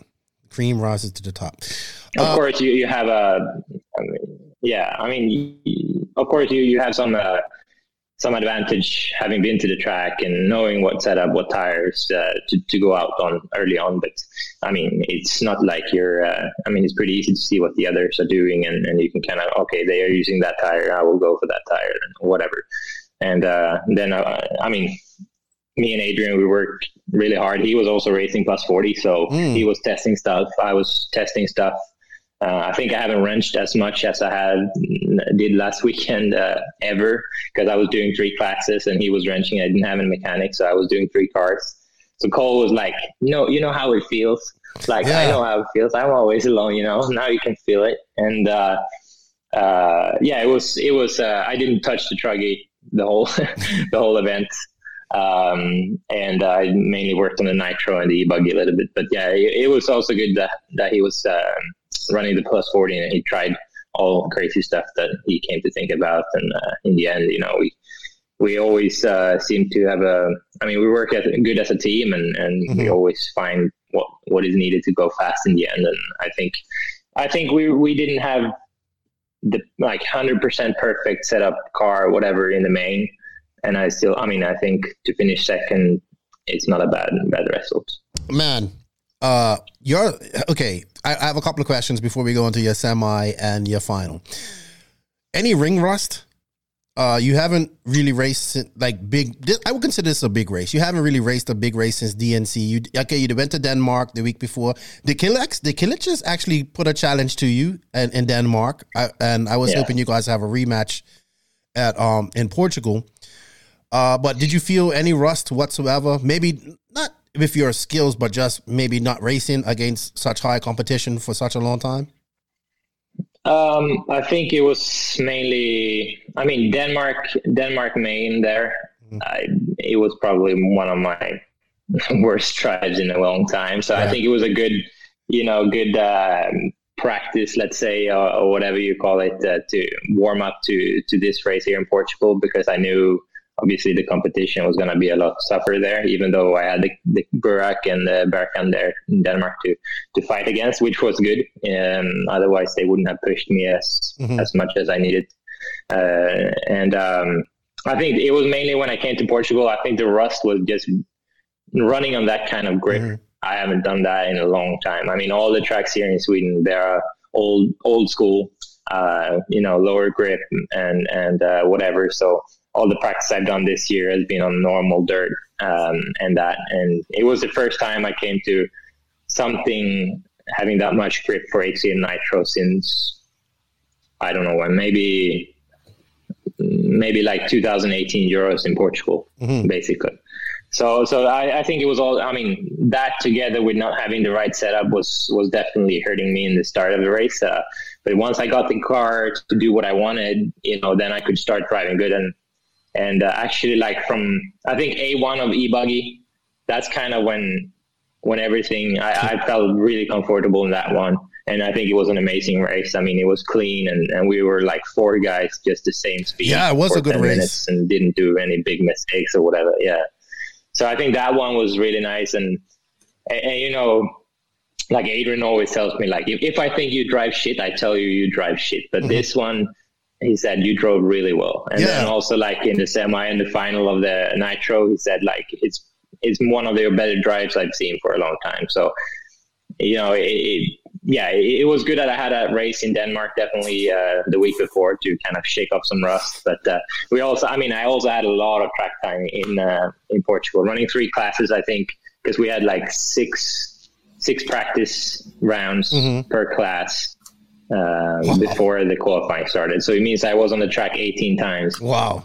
And it's not, there weren't a lot of entries. So you didn't have much downtime in between to get stuff Uh, ready. no, I mean there were. I think there were thirteen heats or something like. Yeah. No, not even maybe twelve heats, and I was doing three classes, and then I had to marshal three heats. So that's basically six six heats that I was busy. Mhm. So you know, and luckily we had a guy uh, there helping us, uh, and and also some other HB drivers that kind of helped me out with marshaling and stuff. So I mean, without that, it wouldn't have been possible to to work as much as I was able to do in the end on the on the nitro car. Awesome. I'm Hey, okay. Before we go on, can I ask something? Sure. Yeah, because this track was so unique with the high grip, Yeah. and it's still off road, so you have off camber and you have jumps, but you didn't have any bumps. So, what were the best changes you made? You you go there, and probably your car was very soft, and it was impossible to drive fast. You would flip over. You couldn't be precise. That's what I'm guessing. So, what were the best changes you made to get to Yeah. find the speed? Um, I would say we came there with like the shock, shock package made a huge difference. When I changed that, it, it was big. Uh, so we came with our my standard setup, which is five by one fives, both front and rear. Uh, and um, I don't know what point at the race we changed. I think it was maybe if it was, I think it was in the qualifying, to be honest, or maybe it was like end of practice, some some some time around there. We changed to six hole setup with three, one point three in front and one point four in the in the back, and that of definitely helped the car just uh, settle down and remove some pack and and kind of edginess of the car with that setup. Um, so that was big. Um, I would say uh, moving the, I mean, making the wheelbase longer in the back was definitely big as well. So I moved the rear arm towards the back two mil and and also uh, moved the hub back one mil. so that together with I put the when I did that at the same time I also put the plus five standoffs on the rear shocks and I think all that together was a big big change. Um, diffs, we kind of kept them the same from the start. I mean, I, I came with, uh, I think it was 10, 15, and 5 when I started. And obviously, it was way too soft. We felt that in the first practice. So then I went to 20 in the front, 15, and uh, 6 or 7 in the back. We ended up running 7 in the end. Um, and that was also, I mean, it helped having the, the front diff a little higher. Um, what was funny about that was like when after the race, uh, uh, Robert and Canas, they were doing some testing um, once uh, while I was packing my stuff up, and and I was speaking to Ricardo Monteiro, and he asked me some stuff like he asked me what diffs and stuff I was running, and I said I was running 20, 15, and seven. And he's like, "Oh, that's probably like the lightest I've heard anyone run this weekend." So then he told me like Robert was out there trying fifty thousand in the center at the time after the race. So I don't know what they ran in the race, but uh, yeah, he was trying 50,000 50, in the center diff after the race was done. I, I think Savoia um, 50,000. But yeah, I mean, back to your question. Yeah, also Bruno. I know Bruno was pretty high because every time he came down the straightaway, he was like doing wheelie. Down oh, was he? What? So he have had a fire. center diff. Um, yeah, yeah, e-buggy, but also nitro. He was doing like a wheelie sometime down down the hill there. that was so impressive. It had to be a high diff, center diff. But yeah, back back to your question, this the shock package and, and moving the the wheelbase back in the in the rear end. Um, I think that was the first. I mean, that was the first time I could start being more comfortable on the track with the car. What about uh, ride height and down travel anti-roll bars? Were they pretty standard, or did you change them too? Yeah, they were pretty standard. We went up in the roll bar, so my normal setup on a normal track uh, would be like two two in the front, two six in the back, and I think we ended up running two five and two seven. So yeah, it, it's a little thicker the the roll bar. Uh, springs we went up one step, so usually I'm yellow and and blue.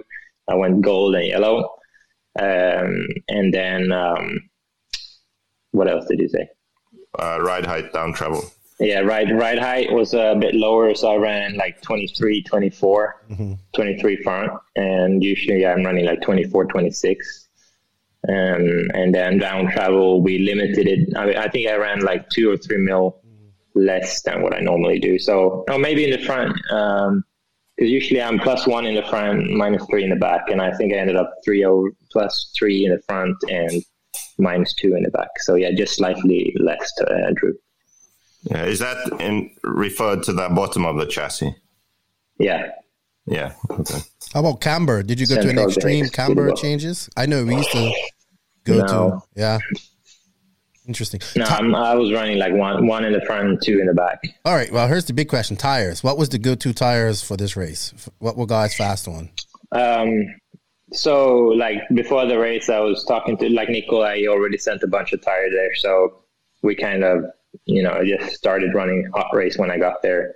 Uh, Nicola was there to to on hand with the support, so you know he, he wanted me to try some stuff, and and we we ran the Amazonia um, in medium compound starting out with, and also tried the Bangkok uh, V2 and medium, and uh, they both felt good. I think Amazonia had more drive, forward drive, but they they were like more grippy on the side, so I didn't really like them. And and I think all the all, all the drivers using hot race ended up running the the Bangkok uh, in the end.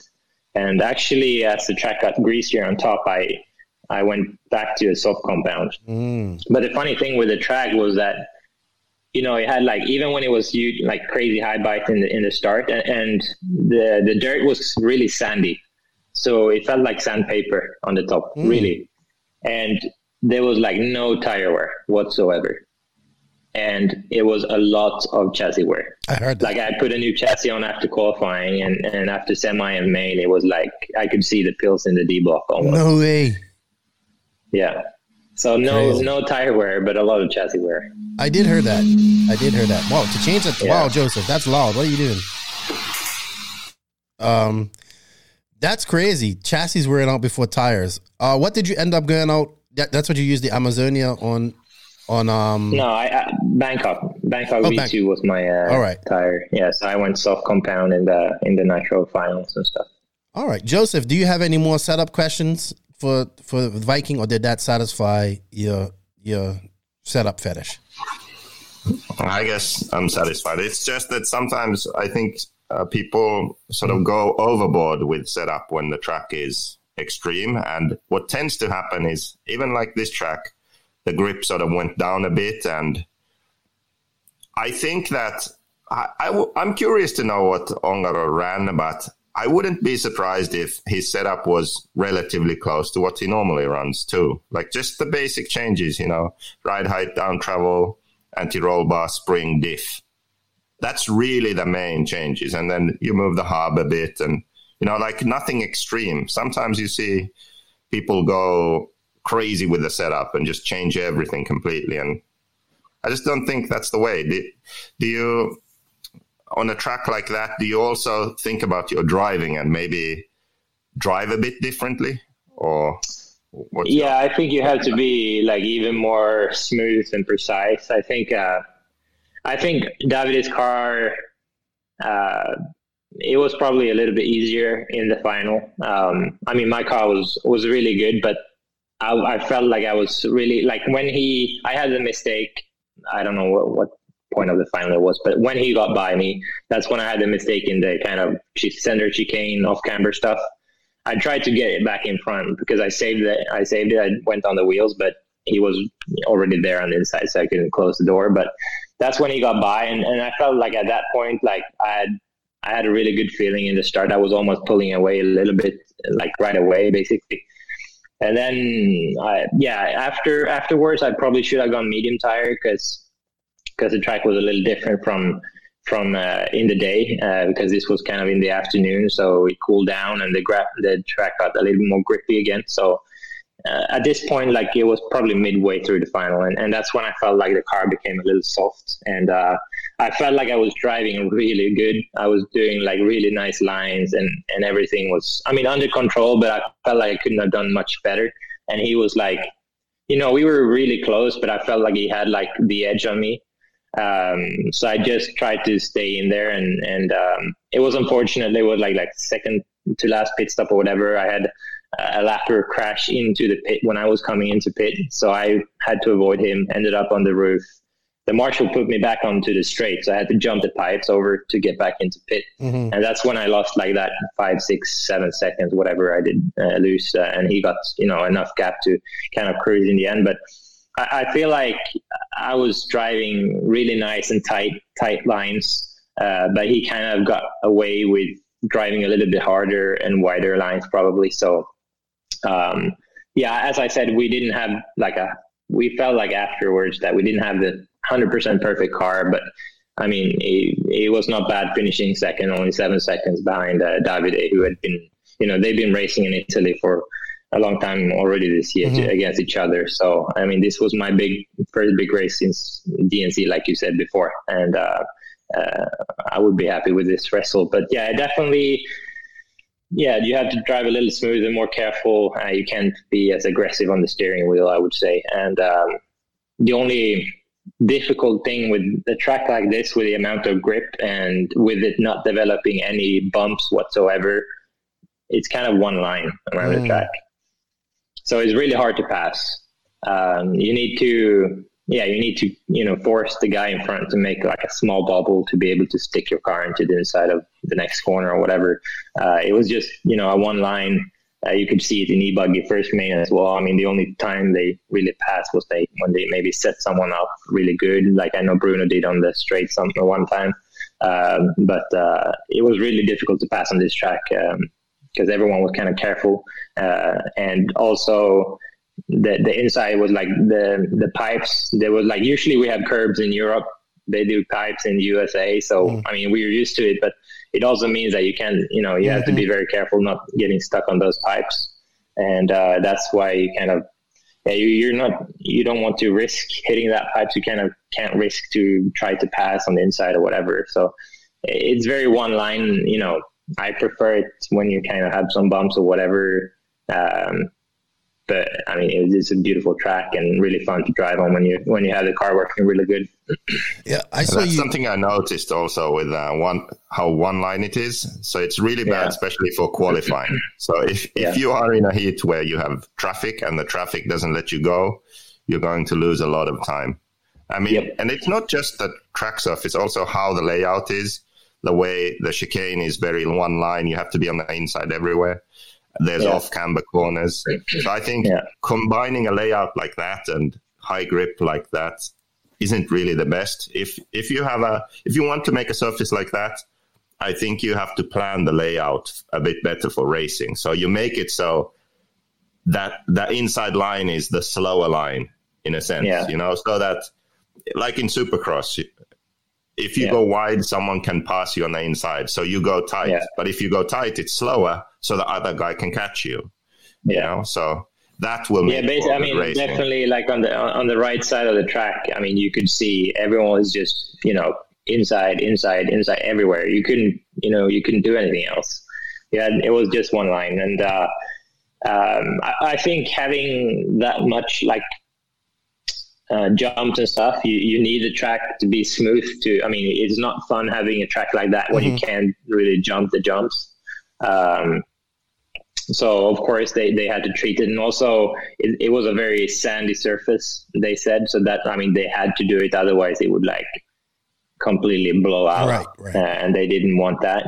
Um, so yeah, like Joseph said, maybe the layout would have been to ha- need to be a little different to be able to allow some more passes and stuff.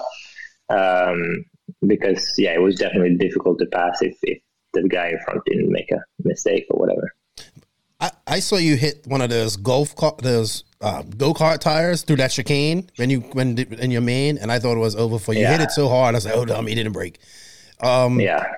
and that would re- like that just that chicane that off camber chicane was just im- like you guys are going there so fast like if you would have Yeah. just been a few inches off you'd have just went right down right down to the bottom of that off camber Yeah. section and i think from what i watched uh when you was racing i believe the the, v-day was faster on the right hand side of the track Yeah. and you was just way faster than him from the middle. I would say from the middle part to the to that right side again. You was just making up your time, and I thought you had been in berserker mode. I was ready to celebrate, and then um, you know, I talked to you afterwards, and you said it just got soft, but still a great result. I know you want to win. All you guys want to win, but there can only be one guy. But I love it because I think we see a, a great rivalry brewing between you and him, and um, yeah, even even I was shocked with his performance because I thought he'd be, you know, like Joseph said, we heard no Vary. He's not got Vary in his corner no more, and you know we heard that he had a girlfriend, and you know how we think about when when guys get girlfriends, how their careers go downhill. Um, I don't know what Joseph's excuse is, but um, he just came out. I, I don't think he was the ever dominating Ongaro that we're probably used to. I think he he he played it safe. He waited. He probably waited till you got you made him like you said. ma- Waited till you made your mistakes and took took advantage of it. And once you give Ongaro something like that, it's hard to get it back. You know, and he's just one of those guys you can't let that happen to. uh, but I want to know what's up. Why isn't he wearing hats no more? He's just got the hood on in the front like that. I don't know what's that. I, I'm gonna ask him. I asked him to come on the podcast. I will ask him what's up with that haircut now. We got to get that fixed. Yeah, I don't know. I mean, all these guys. I, it's funny because I was watching the Driven uh, thing, right? Yeah. I don't look at that Canassi. He looks so young and he's got this short hair, and then I see him and in Portugal, he's got like this, you know, like the Berton style going on, this long hair. I'm like, look at all these guys, like they're getting older. Uh, the one person I wanted to talk about was Coelho. Coelho, if it, uh, we uh, uh, we was yeah Coelho, Coelho said it right. Um, you can see. I, I have to give this guy a lot of credit because he doesn't race this class much, and but you can see where you guys. I think we noticed it on in qualifying. He's super fast, but he's point and shoot. He wasn't able to to jump like you guys. He wasn't able to attack the jumps and whip it like how you guys did. In this track, you kind of needed to do a lot of that, like setting up for the next one and stuff like that. He was very point and shoot. He was still fast, but it's very point and shoot. I, I mean, I'm just saying, like for a guy that doesn't race this much, uh, it's super impressive. But you can see where there's where you guys are making up time, just attacking the jump faces harder and able to scrub speed and all that type of stuff. That's where the off-road's coming in. What do you think about that? No, I, I think uh, I think Drew. I mean, he drove really well. Um, I know he went to this race. Uh, I don't know if it was the first year or last year or whatever it was, but uh, so he had some time on the track. Um, but I mean, of course, it's impressive. You know what what he's able to do in all the different classes, and and um, I I get what you say with him being point and shoot. Mm-hmm. Um, I would say I would be kind of similar. Mm-hmm. I'm also kind of point and shoot more than you know driving wide lines and punch it. Um, but uh, I think I mean I was impressed by by the skills in the jump because on this on this track you definitely like you say you need you mm-hmm. needed to be able to scrub the speed and jump you know well to set up for the next corner and stuff. And um, I mean he shows he has everything. So and and also the cars the car uh, looked, I mean, in qualifying, it looked really good. Uh, he was there in every qualifier, I think, uh, fighting for the top spot. So mm-hmm. um, I don't really know what was happening. I mean, what happened to him in the in the semi or in the in the main. Um, but uh, yeah, he was there all weekend, and he's fast. I mean, he's you always have to to count him in, and, and he has a great support with Bayer mm-hmm. was there as well, and his father was there to fit him. So um, I mean, when yeah, he's he's always going to be fast. You, you can can never count him out. Yeah, and I think was it Ricardo Monteiro, the Portuguese, the other Portuguese guy. Well, Joao was obviously it's his track, but I've heard yeah. a lot of the Portuguese guys talk about uh, Monteiro and whatnot. Um, so I guess he's legit, like legit fast. Yeah, Monteiro. I, I'm sure. I'm not really sure now, but I I would say he's done some A mains at the Euros and stuff, mm-hmm. probably. Yeah. Uh, so yeah, he's he's fast. I mean, and and from what I know, he lives pretty close. And and uh, Joao was saying to everyone that he was the guy to beat because really? apparently I don't know if he practiced some for the race or whatever, but yeah, he was fast. Um, uh, but yeah, um, I, I, don't know where he finished in the end. I, I, think he was just out of the top five. I think. Um, yeah. Batlle, great. This has probably been his, one of his best races in a while. Um, I, where did he finish? I forget. I don't even have the results. I should third. have.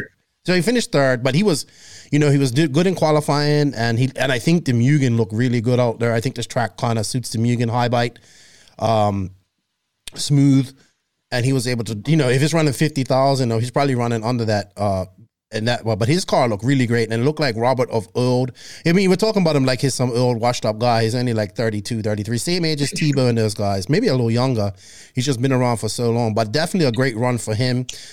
Uh, one of your old nemesis because you've been you've been racing Robert for a long time.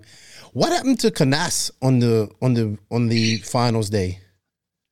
Yeah, it's it was weird because uh, you know me and Canas were in the same uh, semi, mm-hmm. right? So we went out for the practice and and uh, we were. I mean, I sent the I sent the, the times and stuff from that practice to, to JQ as well, and and we were like on another level. Him and I, mm-hmm. we were like doing thirty three fives while the others, yeah, they didn't really get into the thirty three second laps. So I was really thinking it was going to be like between me and him. I felt really good in the semi practice, and uh, obviously he was it was the same speed. Um, I mean, Ongaro, for example, I I think he had like a 34 three in the semi practice, so he was like seven, eight tenths off. Mm. So I didn't really count him in, but again, you can you can never do that, right? Um, and then for the semi, um, I was starting third, Robert second, and Canas first. Uh, in in our semi, and and uh, they had mistakes early on, and I got them in front, and basically I drove a clean race. I don't think I crashed in semi one time, and which allowed me to. I think I, in the end I was like two three seconds ahead of Ongaro's time from the second semi, so which put me on pole for the main. Um, but again, there like you know with that drive from the semi, I was you know I beat Canas with 10, 15 seconds in the semi. Um, and with him being so close with me in the semi practice, I thought, you know, it would be a clear first, uh, I mean, a pole for the main. But then again, I saw the other one and uh, Ongar was going fast. So apparently they, they found something after the semi practice. Maybe they tried some tires that didn't work. You never know what, what you do in semi practice. So, um, but yeah, they, they were there um, in semi and, uh, and it was three seconds back. So then I kind of knew, okay, so it's going to be between me and Davide basically, because Canas didn't really show the same speed in semi that he did in semi practice. And that's what kind of happened. You know, me and Davide checked out in the main and, mm-hmm. and it was a race between us. And I mean, they were pretty close, maybe 10 seconds back or so, Canas and Robert. And uh, I almost felt they, they were like staying the same or maybe even because Robert was going one pit less than me and Davide, I know. Hmm. So maybe that's why he felt like he came a little closer at one point. But um, no, he was driving great, and I don't really know what happened to Canas if it was the tire. So you know, getting off, I don't really know what he ended up running. I saw the Sixmik drivers; they tried Magma, um, but he was like on the fugitive.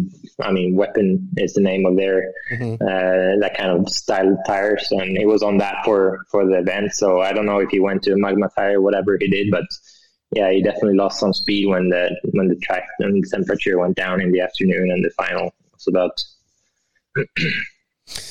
uh, this race, I like to call it a mini Euros. I mean, it was missing a few people.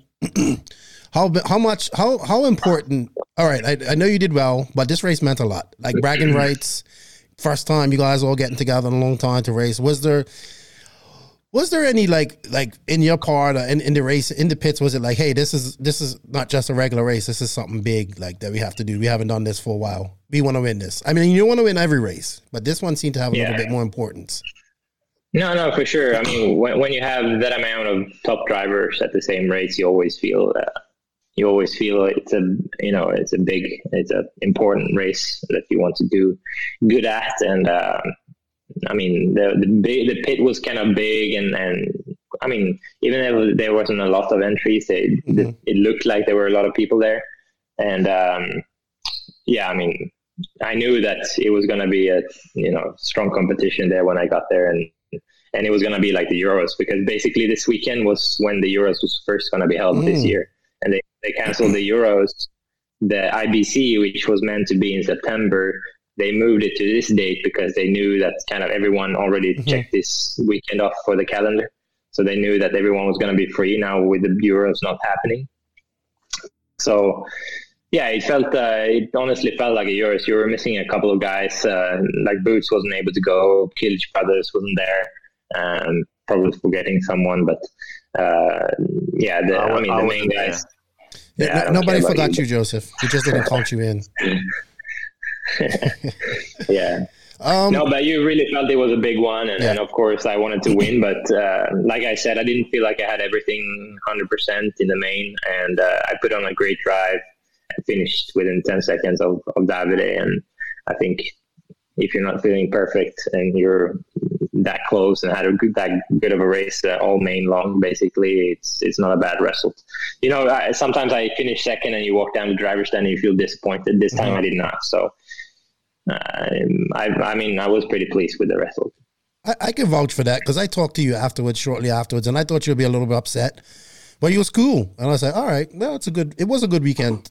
A first in two seconds. Yeah. You can't complain there. I, I, I was more upset in the A3 of E buggy because it really felt like I had something there. I knew starting from fourth it would be tough, but I mean, having the first place from the first main and the second one in A2, it means, I mean, it was even between me and Canas to win.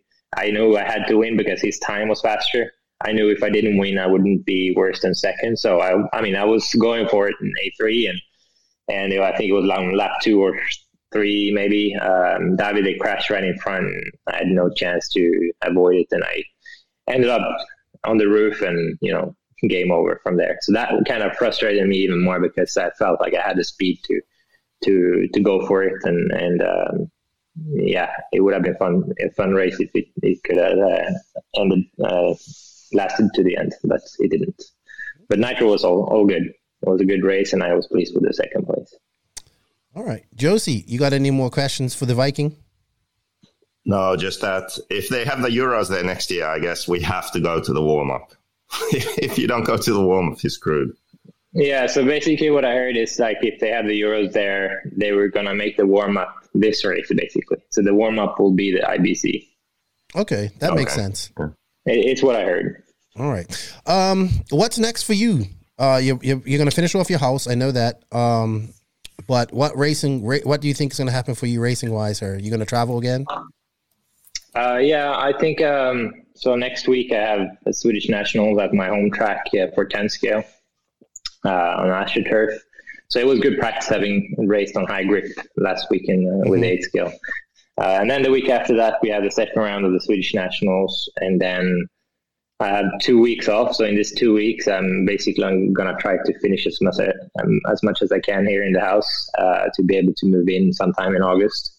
and um, after that, I mean, I guess the next big international race would be Buggyland. And that? That's going to be first week of October, so it's quite a while until That's then. in but- Spain, correct? yeah, in Madrid. All right. Yeah, that's what I hope to be able to go to. Actually, Yeah. drive down to southern Europe and spend some time over there and do the Buggyland race. All right. Yeah. Uh, well, be, being as the ENATS is going on right now, and Cole's there, and already had some drama. I wanted to get I wanted to get your opinion on what happened to Cole at at the at the Nationals, uh, real quick, because we you haven't said it. We talked about it, but um, it was unfortunate for him and Ty, to be honest. But rules are rules, and that's what happens. You know, it's not, he's not the first person to be DQ'd from like that. So, what's your thoughts on that?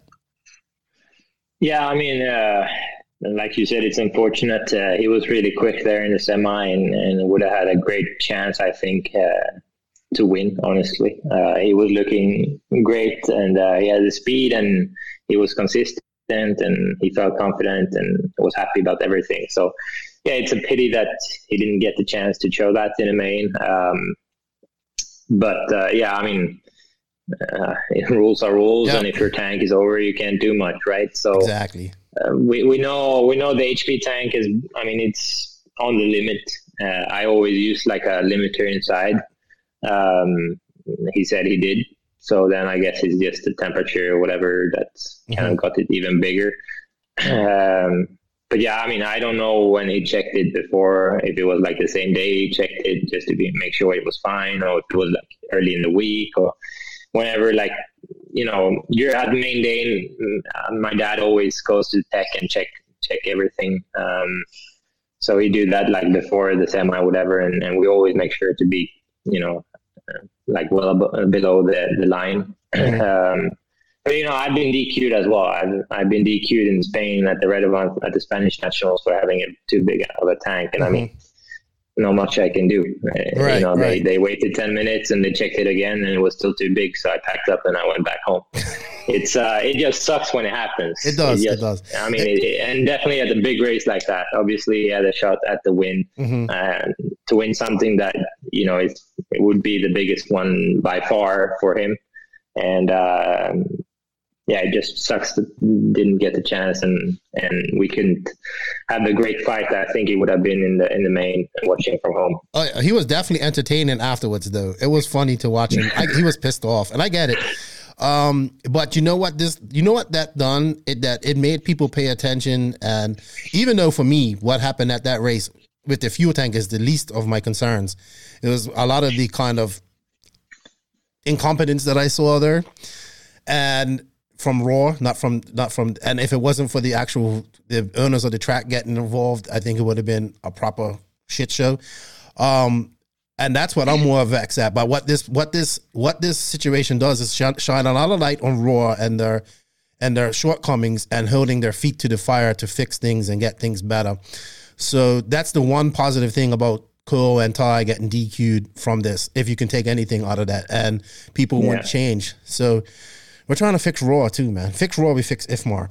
Um, Viking, I know you got to get back to work. Uh, let's see that Neo shirt real quick before you go. Here we go. it's the That- Spain edition but Yeah, yeah. it'll work Joseph, you got anything you want to ask the ask David before we uh, let him go back to construction work? Yeah, when can I come and stay at your house and go practice? Yeah when it's ready you see Do you have an extra bedroom for this Joseph? kitchen Oh, that's nice. Yeah, I have one bedroom. Hold on, wait, right there. Okay. And one is behind this.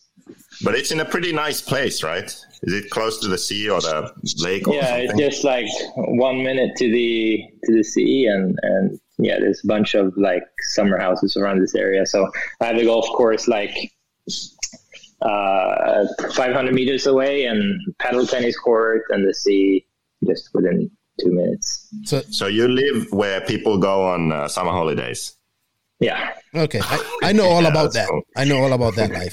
You- Not only, Joseph, he's like not as he not only does he want a room, he also wants a room next to the beach and and the river and all this type of stuff. Jesus, Joseph, like, hey, so make sure that room that you're gonna give me is next to a beach and all the amenities that I could have. Like, How far is the track?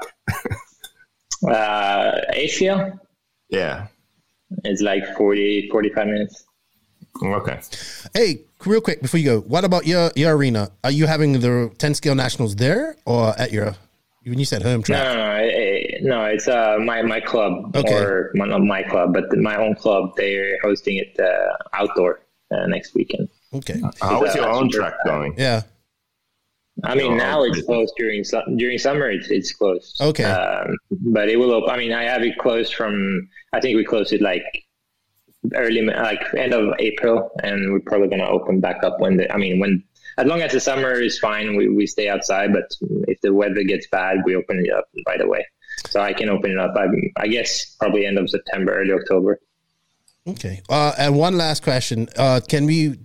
I know it's difficult to say, and you don't know what's going on, but I know the Americans want to see you. I know. Uh, do you think we're going to see you in America this year, anytime later on this year? Um, maybe. I mean, I don't. Re- I haven't really been updated on the restrictions and stuff at the moment and the travel restrictions. But uh, if there is a race uh, in November, December, whatever, um, yeah, maybe I'll come over and, and do some racing. We should all go to um to Fallbro, and but it might rain. So Well, hopefully there's the RCGP in November. that too, in America, yeah, the last yeah. one. So that would be great. That would be a- Where would awesome, be? actually.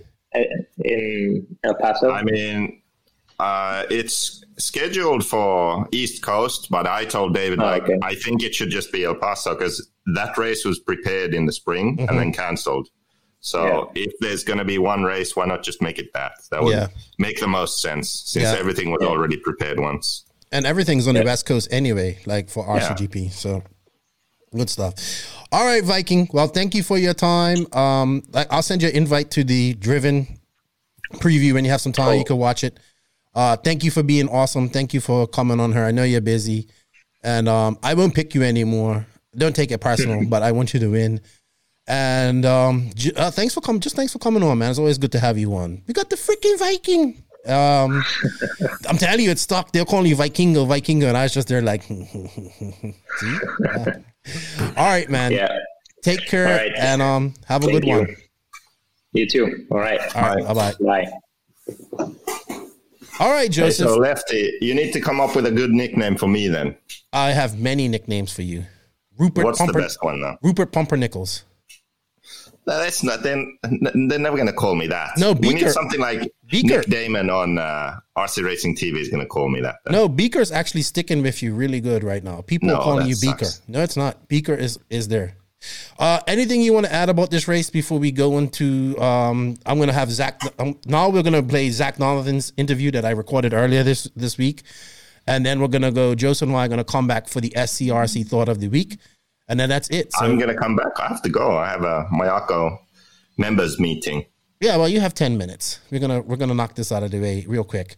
Uh, thank you to David. Thank you to Tekno RC for bringing us this podcast, uh, this part of the podcast. And now we're gonna go into this the interview with Zac Donathen, brought to you by Lugz Racing, because they have over 55 years of combined RC experience.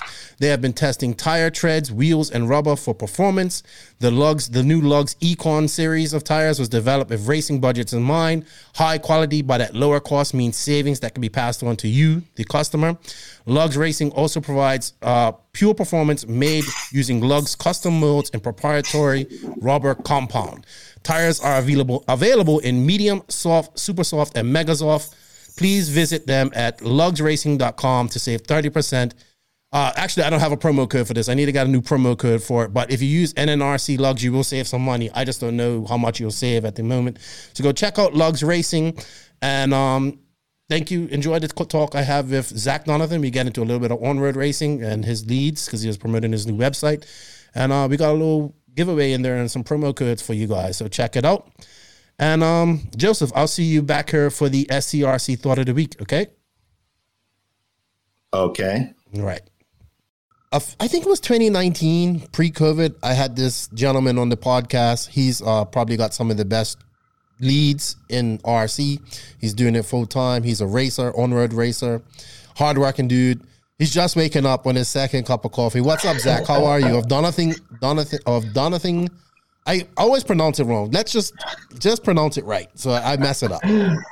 Uh, right. So I'm Zac. Uh, I uh, work at Donathen RC, and we make custom charging products um, for your remote control car, balance leads, phone leads, power supply cables, sensor wires, uh, custom heat shrink, lipo bags, heated lipo bags. Wow, you guys that. got heated lipo bags? I didn't know that. Yeah. No, Mhm. you're gonna have to explain to me where someone would want a heated lipo bag for. Okay. Yeah. I mean, Yeah. we, we can jump into that if you like. Well, first, I just want to introduce you a little bit. Um, you are a racer. You're an onward racer. Uh, you've been doing Mm-hmm. uh, now Donathen leads Donathen RC for how long? Um, about five years now. So we started out as like a resale company, and then we uh, pivoted to um, a charge leads company, uh, charge leads manufacturer. Um, once we once I kind of realized how much of a pain in the butt resale was. Like there's, it's good profit out there, but it's a lot of work, um, and you always got to be first to the customer and on the the sale.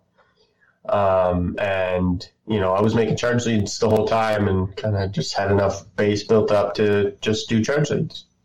Yeah, uh, you're real popular. I see you on uh, on Joe Zaire's podcast. Uh, Ran out of talent. I know he's been promoting you for a long time. Uh, one of my buddies who comes on this podcast too, uh, a lot and has his own thing going. Uh, RC Kevin up in Quebec. So I definitely I see lots of people running your leads. I have I have to actually order some new iPhone ones because they lasted a while, but they broke. Uh, I told you, you know, we talked about that. Um, but hopefully we've, but they broke through honest, honestly through my negligence. You know, just you know, treat them rough. Okay. You know, So we actually have a new, um, new and improved iPhone uh, lineup. okay, And so they all of our phone cables now come with a 12 month warranty. sweet. That's all. So that's a long warranty. Yeah, if you break them in 12 months, uh, we'll replace. We'll send you a new one. Wow, I'm gonna have to order some new ones. My wife really liked them. She liked our pink one, and um, we got the customized No Name RC podcast uh, on the heat shrink. They were nice. I'm gonna order two more. One for her. One we need. We need long ones. She needs. My wife goes through charge like charge cables. Like I don't know what. I've never seen. But my whole family uses iPhone charge cables. So, you know, I'm gonna order a few. But I, I appreciate that. Uh, you are a racer. You race on road. You just recently done the um, the on-road carpet nationals at Coastal RC in Virginia. Uh, and we got talking about that. How was that? Um, from a racer's like from a racing standpoint, uh, it was it was tough. The um the talent so the talent field in, in stock in on road, which is twenty one five, is pretty pretty deep. There's like twenty like almost twenty guys that could be the next world champion. Really? Um, yeah, there's, and especially those top five spots are. And sometimes you guys have really good weekends that are normally in the A, like in the back of the A, and they have a really, really good weekend, and you know, next thing you know, they're world champion.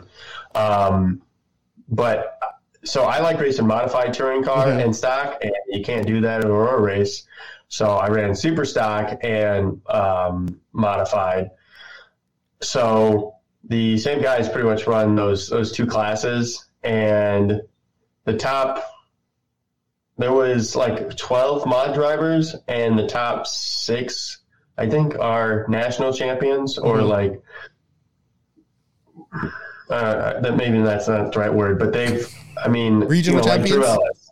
Yeah, Drew Ellis, Kemp Anderson, Right, right. You know, these guys that are just absolute killers. Mhm. Um, and then you got those same guys running 17.5.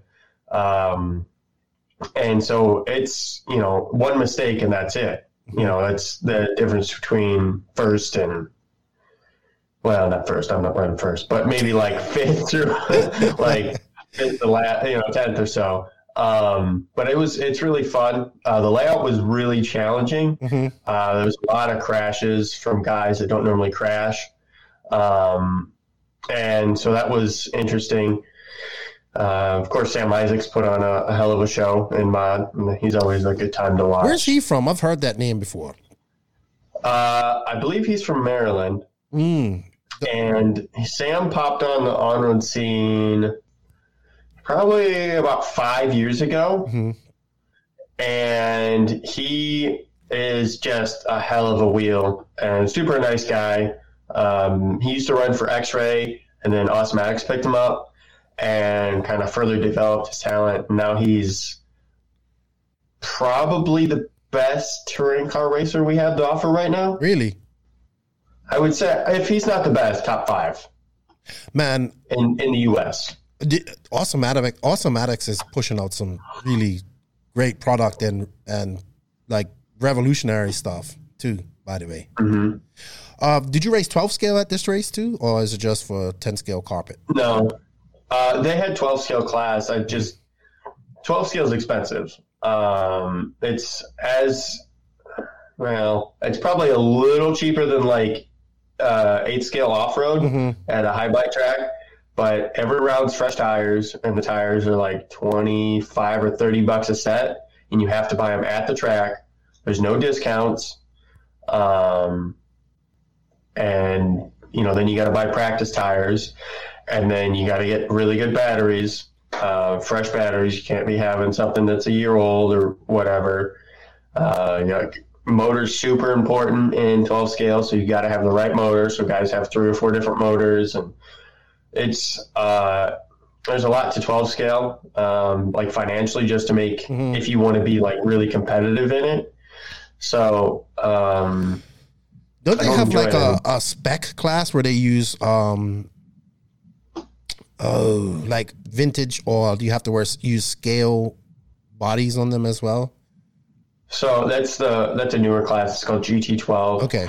Um, and they use the uh, SJT tire, which is Scott Jakes um, from Destiny, uh, which is another on-road brand. Um, and that they use more of a instead of a wedge-shaped body, they use more of a like a scale type looking body, like more of a Porsche type thing.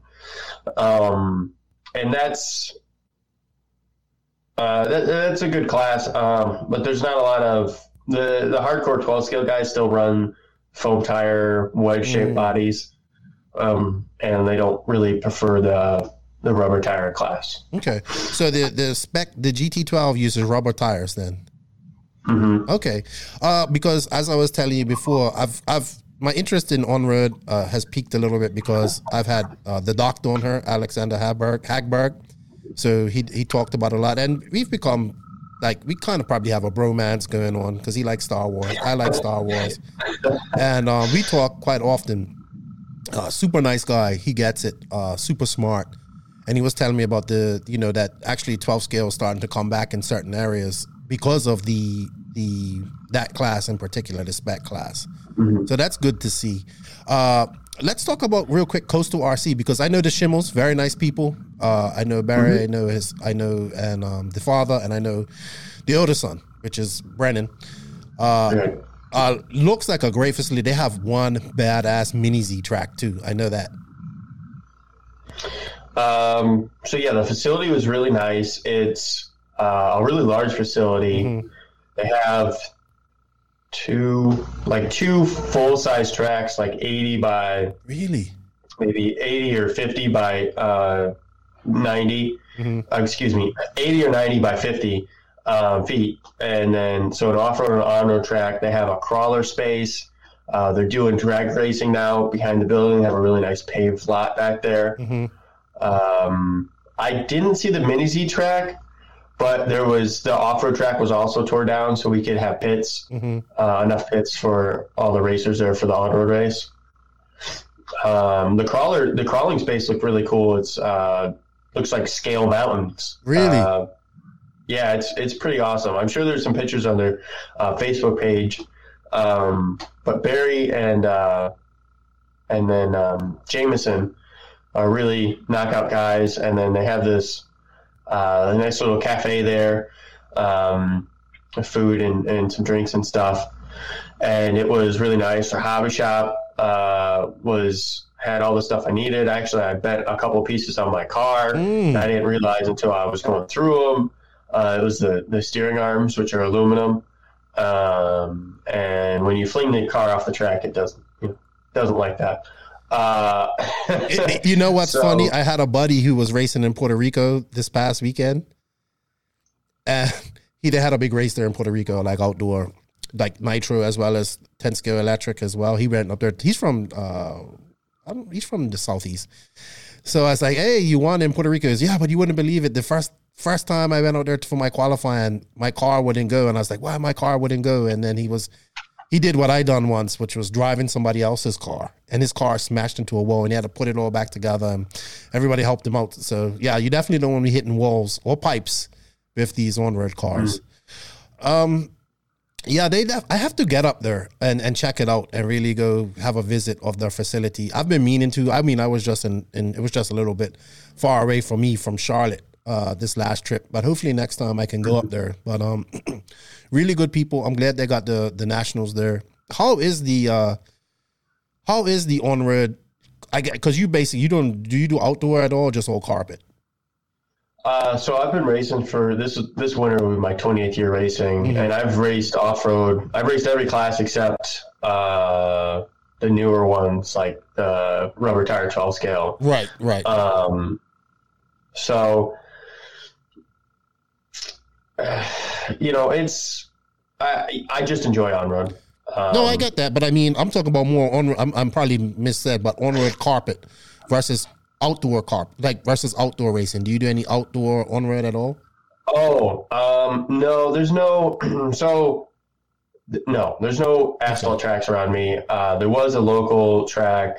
So I moved to Louisville, Kentucky, and there's not a lot of tracks around here because there's not a big RC community. Okay, Um, it's starting to grow back up, and there's two two tracks. Um, one's an oval track, and they the carpet oval track, and that's kind of all they do. Um, really nice people, and then there's uh, an indoor clay oval and an indoor clay off road track. okay.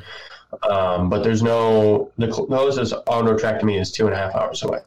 Okay, so the majority of the on-road racing being done in um, in the USA is you would say carpet indoor carpet racing. Yeah, I would say like probably ninety percent of it. All right, how is the state of on-road in in in America? Uh, it's okay. I think it's declining right now, but it seems to be like cyclical. So, um, or if it's not declining, it might plateau. It's Right. kind of you know when you go to these big races, you see the same guys plus a handful of locals. Um, I remember when I first started, you know, there was a bunch of different guys running, um, and you could go to you know national events and have different. You might have like four or five guys um, in the same, you know, national event. The top guys always be in the top, but Mhm. You know those bottom five places are up for grabs, and now it's kind of you know the top ten. Once you if you read the it's kind of Right, I get that. You know what's booming right now? It looks like is that GT class, man. The eight scale electric and and the on uh, Nitro GT class. I see like Bruno Coelho is big into that now, and X Ray is pushing that really hard. I know it's big in Latin America. Uh, it- it's actually I think that actually is the only people that's still racing here. To be honest, in the DR, I have one back there. That's right there. I need to get it fixed. Um, that is a very interesting class. I think that's gonna be big for on road, but I definitely can see why people want to do it in carpet. And and is is it is there a lot of tracks on the northeast because the northeast seems to have a lot of seems to have a good concentration of on road racers. Yeah, so there's like pockets. So there's um, like in the Boston uh, area, there's quite a few tracks, Really? and like Florida, Georgia, around in there. There's um, I know there's two or three uh, on-road tracks. In California, there's uh, they do a lot of asphalt racing over Right, there, right. Uh, but there are some carpet facilities, um, and then and in like Minnesota, Iowa area, Mhm. and there's another big pocket, and then in like Indiana, Wisconsin, Ohio, there's a lot of on-road racers there too. Yeah, unfortunately, I don't think we're gonna get back to the glory days of 10 scale touring car when they just did it in parking lots and and and it was really big, like Barry Baker days. Not right now, but uh, you know, anything can happen, and I think uh, we, we just have to see. I think GT might go that way because you can kind of drive them on an unprepared surface to an extent which will help people a lot. But it's expensive too. You know, when you, the tires and stuff are expensive. They're like the price of eight scale uh, buggy tires, I believe. So good stuff. I mean, I see guys running off road, and I could throw that argument right out the window because every every off road guy has an easy thousand dollars worth of tires in their truck at all times, and they're always buying new tires. I agree. And they take this three hundred dollar stock car, and then they have to have a thousand dollars worth of upgrades for it, plus spares. So, I mean, the argument for Oh, you're talking ten scale. for- okay. yeah, I mean, and eight scale is you don't have to have as many upgrades, but you still have to have as many Tires. tires. Yeah.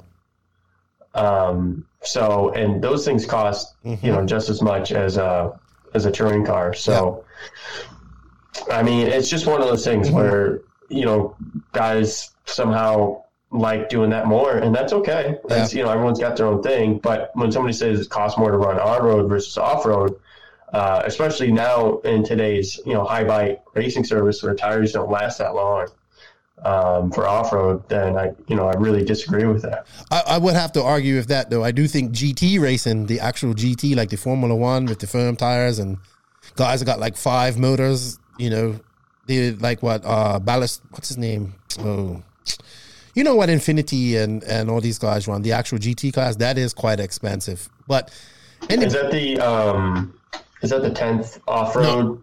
Uh, no, this is on road. This is the eight scale GT class, like the top of the line. The one that Kalaris won Yeah. like nine times. That can get expensive. yeah, but it's not for everyone. Yeah, I agree. That's uh, I agree. I think um like with touring car, you, you guys obviously use firm tires. How long does a set of firm tires last you guys for like a race? we use rubber tires. you use rubber tires. How long do they last? Uh, so for the the nationals, I bought two sets per class. I bought a practice set and a race set. And that's it. Yeah, um, and then I'm gonna I took those same tires and I go club race with them, um, and I'll get five or six club races out of out of my race set, and then maybe two or three races out of my practice set because I put more laps on the practice That's set, no, that's good. like race days. Yeah. not just like Right. so. And they're thirty bucks a set or twenty five depending on what it is, but you get a, A big set of four? bang for your buck. Yeah, so four Oh, that's nothing. That's cheap. pre-glued spec. So there's like three major tires in the Mm-hmm. unknown scene. It's really it's nice. You can go anywhere with like two tires and have, you know, That is good. Like one set of each tire. Yeah. That's good. We need more spec tire racing in off road. It's probably one of the best things you can have. I know it hurts the tire companies, but it's great for the racer.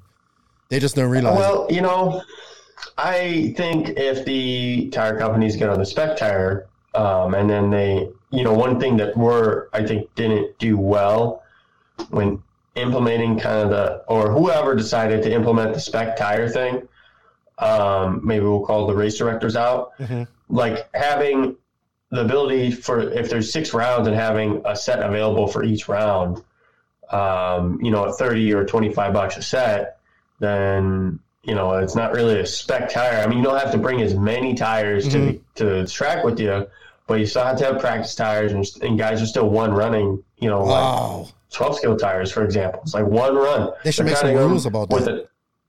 Well, so if you say they have to be such size, then you know smaller tires are always faster for 12 scale Mhm. on like high higher grip surfaces. So um, if you say the tire has to be so big when you start, well, then if you run it a bunch, it gets smaller Mhm. um, and then it becomes faster. And so I think limiting the number of tires versus Yes. having, you know, maybe having three sets versus six for your six rounds or, you know, how many of a round you have. I think that'd be more helpful. Yeah, we at RCGP they did it uh, when I went in uh, the USA run. You got the first day you had to you could no you could I believe you can buy a practice run of tires, but you had to the, the next day when seeding started or when qualifying started, you had to be on a new set of tires, right? Now the tires were like forty bucks for a set. You could only buy one set per day if you wanted to. You didn't have to, right? And if you bumped, you could. And the only people like on the last day, you were allowed to buy another set if you made the like if if you made the final. You know, you could have a fresh set good on the final. I know guys that just use two pairs of tires the entire time they're out there, but it's a placebo, man. We're men, and we want to spend thousands of dollars on tires. I think it's crazy, but um, especially off road. You, I definitely would agree there. The off road version of that is is crazy. I was talking more about the eight scale GT class, GP, GT, GP, GP. Yeah, that's the ones Yeah, based off the- the off the buggy. Uh, the they're they're like buggy sized tires too, and they're a little expensive. But I'm hoping that they come down a little bit. But I think it's a great, great, great class, and it's booming in Latin America right now. So we shall see. All right, dude. Um, on road, we need to fix that too. We need to get more people running on road Uh, and doing that. Well, I mean, at the current, because everything's so competitive and on road, and there's such big concentrations. Like the guys that are left are really good, Right. type of thing.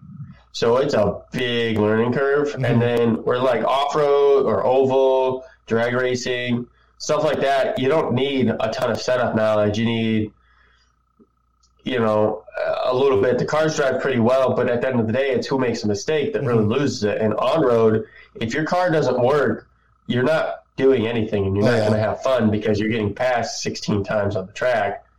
But and a lot of that still goes down to driving and stuff like that. But it's harder to drive on road at a track level than I would say off road at a at like a club level. Right, because the setup's so Um, important if on road.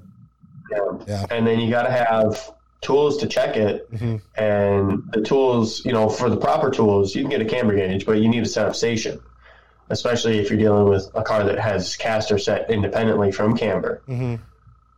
Um, so, you know, you need that. You need right eighth gauge. Um, got to have a flat board versus Yeah. a table. Yeah. I see guys Um, using setup boards in, in off road and eight scale buggies, and I just think it's kind of like a waste because you can go out there one jump, land wrong, and knock all that stuff. Yeah. Off road's so different. We, setup is important, yes, but nowhere near to the exact point that it has to be with on, with on road. Uh, I totally agree. Is there a besides the 12 scale spec class? Is there a spec class for new uh, newbies or anybody wishing to get into the touring car side of this? Yeah, so there's um well it's yeah, so there's a class called USVTA, which is a vintage Trans Am, has like that 70s muscle car look. They use uh, a spec tire um, that's the same throughout the whole country uh, from Protoform, and the tires last quite a long time. Okay. Um, and you can be really, I mean, you can be really competitive in touring car with an older chassis, but more so in, in um, VTA because you're going slower. It's a 25.5 motor, uh, weighs a little bit more, so you don't have to cut any weight out of the car. Not that most cars now are super light anyway, but um, you know, you don't have to be super strategic about all that stuff um, especially at club level. And it's a really fun class, and you can get like an older, like an X-ray or something like that, like a 15, 16. There's a million of them out there you can pick up for cheap, and there's a bunch of parts for them, and um, super durable car. And then it's a reasonable speed for new guys. Um, and a lot of classes. Or a lot of tracks are doing like this, like a breakout style class, so you can run pretty much any car you want. Um, but if you get like, say the touring cars are running like eight second laps, and they set the um, the breakout time at like 14 seconds or something like that. So it's a much slower pace, and it doesn't matter if you want to go run eight seconds class, eight second laps, you can, but you're going to be a lot slower because you're going to be breaking out every lap. Gotcha. So that's a, a new class. Some tracks are implementing that are really um, uh, friendly for newcomers. Sweet. I, I hope it grows, man. Um, like I said, I've I've had another vested interest in this after talking to to Alex, and I, I want all forms of RC to grow. So, you know, uh, if you're interested in on road, let's check it out. There is a spec class to get into it, and you can, you know, learn how to race right there, and learn all your, you know, cut your teeth and learn everything you need to know before you go up and step up to the big boys. Race with Zac and these guys. All right. All right, Zac. So um, you have a new website for Donathan RC products or RC leads. It's called the. It can be. I'm going to pull it up here now. So we got the DRC ProShop.com. Now, I had a quick look through this. You've put a lot of work into this website. Mm-hmm. Let's go to your actually. So let's go to a balance uh, charge lead, sir. Balance charge leads. Oh, hold on. Am I in there? Yeah, so um, we did it a little bit differently. So if you click on all balance leads where you're at now, Mm-hmm. it'll pull up all your uh, pretty much all the charge leads that we offer for um, RC cars, and then you can select which one you need, Let's select one. um, or you can go by category and choose like a 1S, 2S, 4S, etc. All right, let's let's go to a 2S lead here. Can we? Okay, so where's the ones that we can? You got to click on it. Okay, Yeah. so you I click on the lead. uh, right, here we go.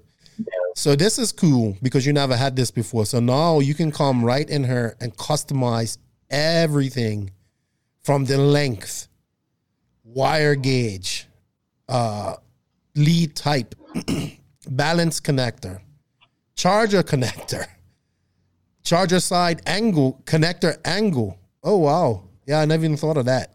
Um then your different types of battery connectors that you want. You can go, it has every wow, you put a lot of work into this website, dude.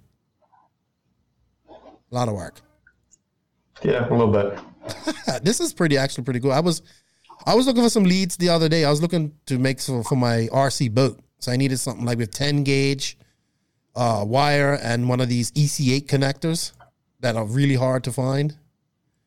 EC8? Yeah, it's it's it's Okay. it's a really thick wire. It's for um it's for an RC boat. I got a Bill Oxidine boat, so you got like 3S just running through it at wide open.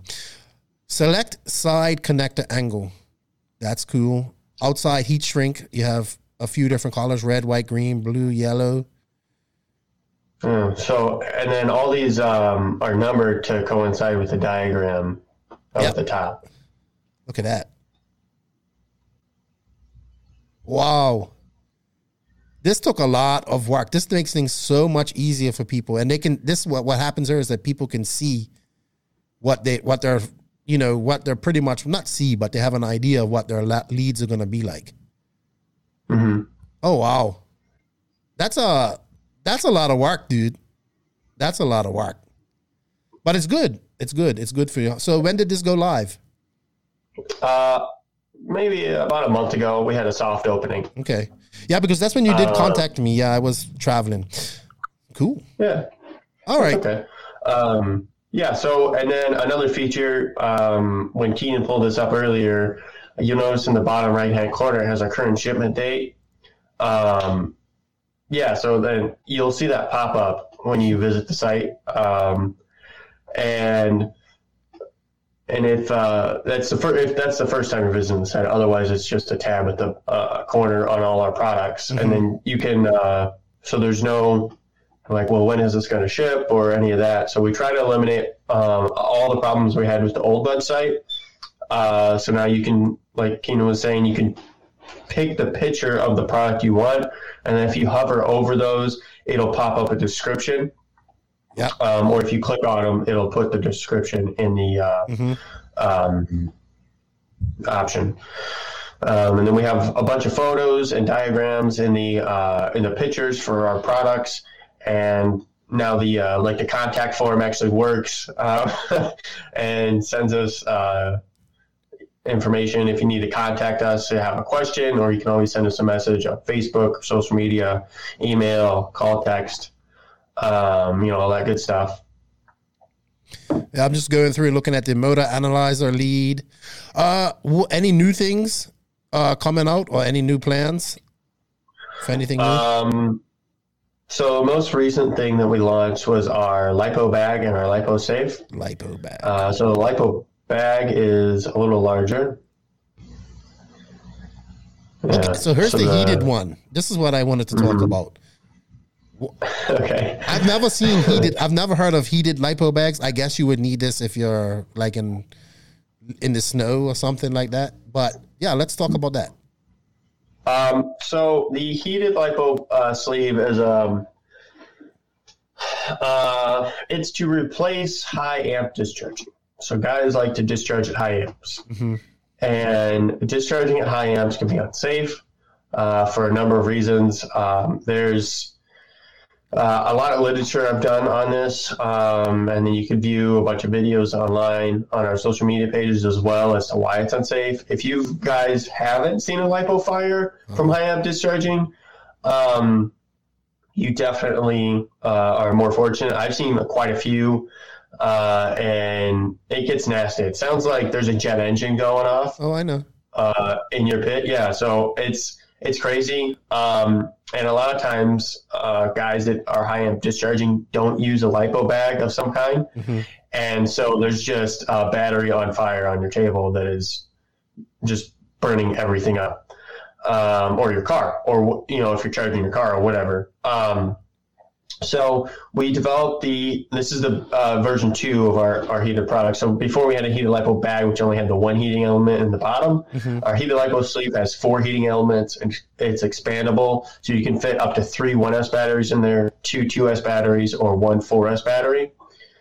Um, and essentially, what heating a battery does, whether you're discharging at high amps or using a, a, a heated source like our heated lipo sleeve, is you um, so first off you get more punch out of the battery.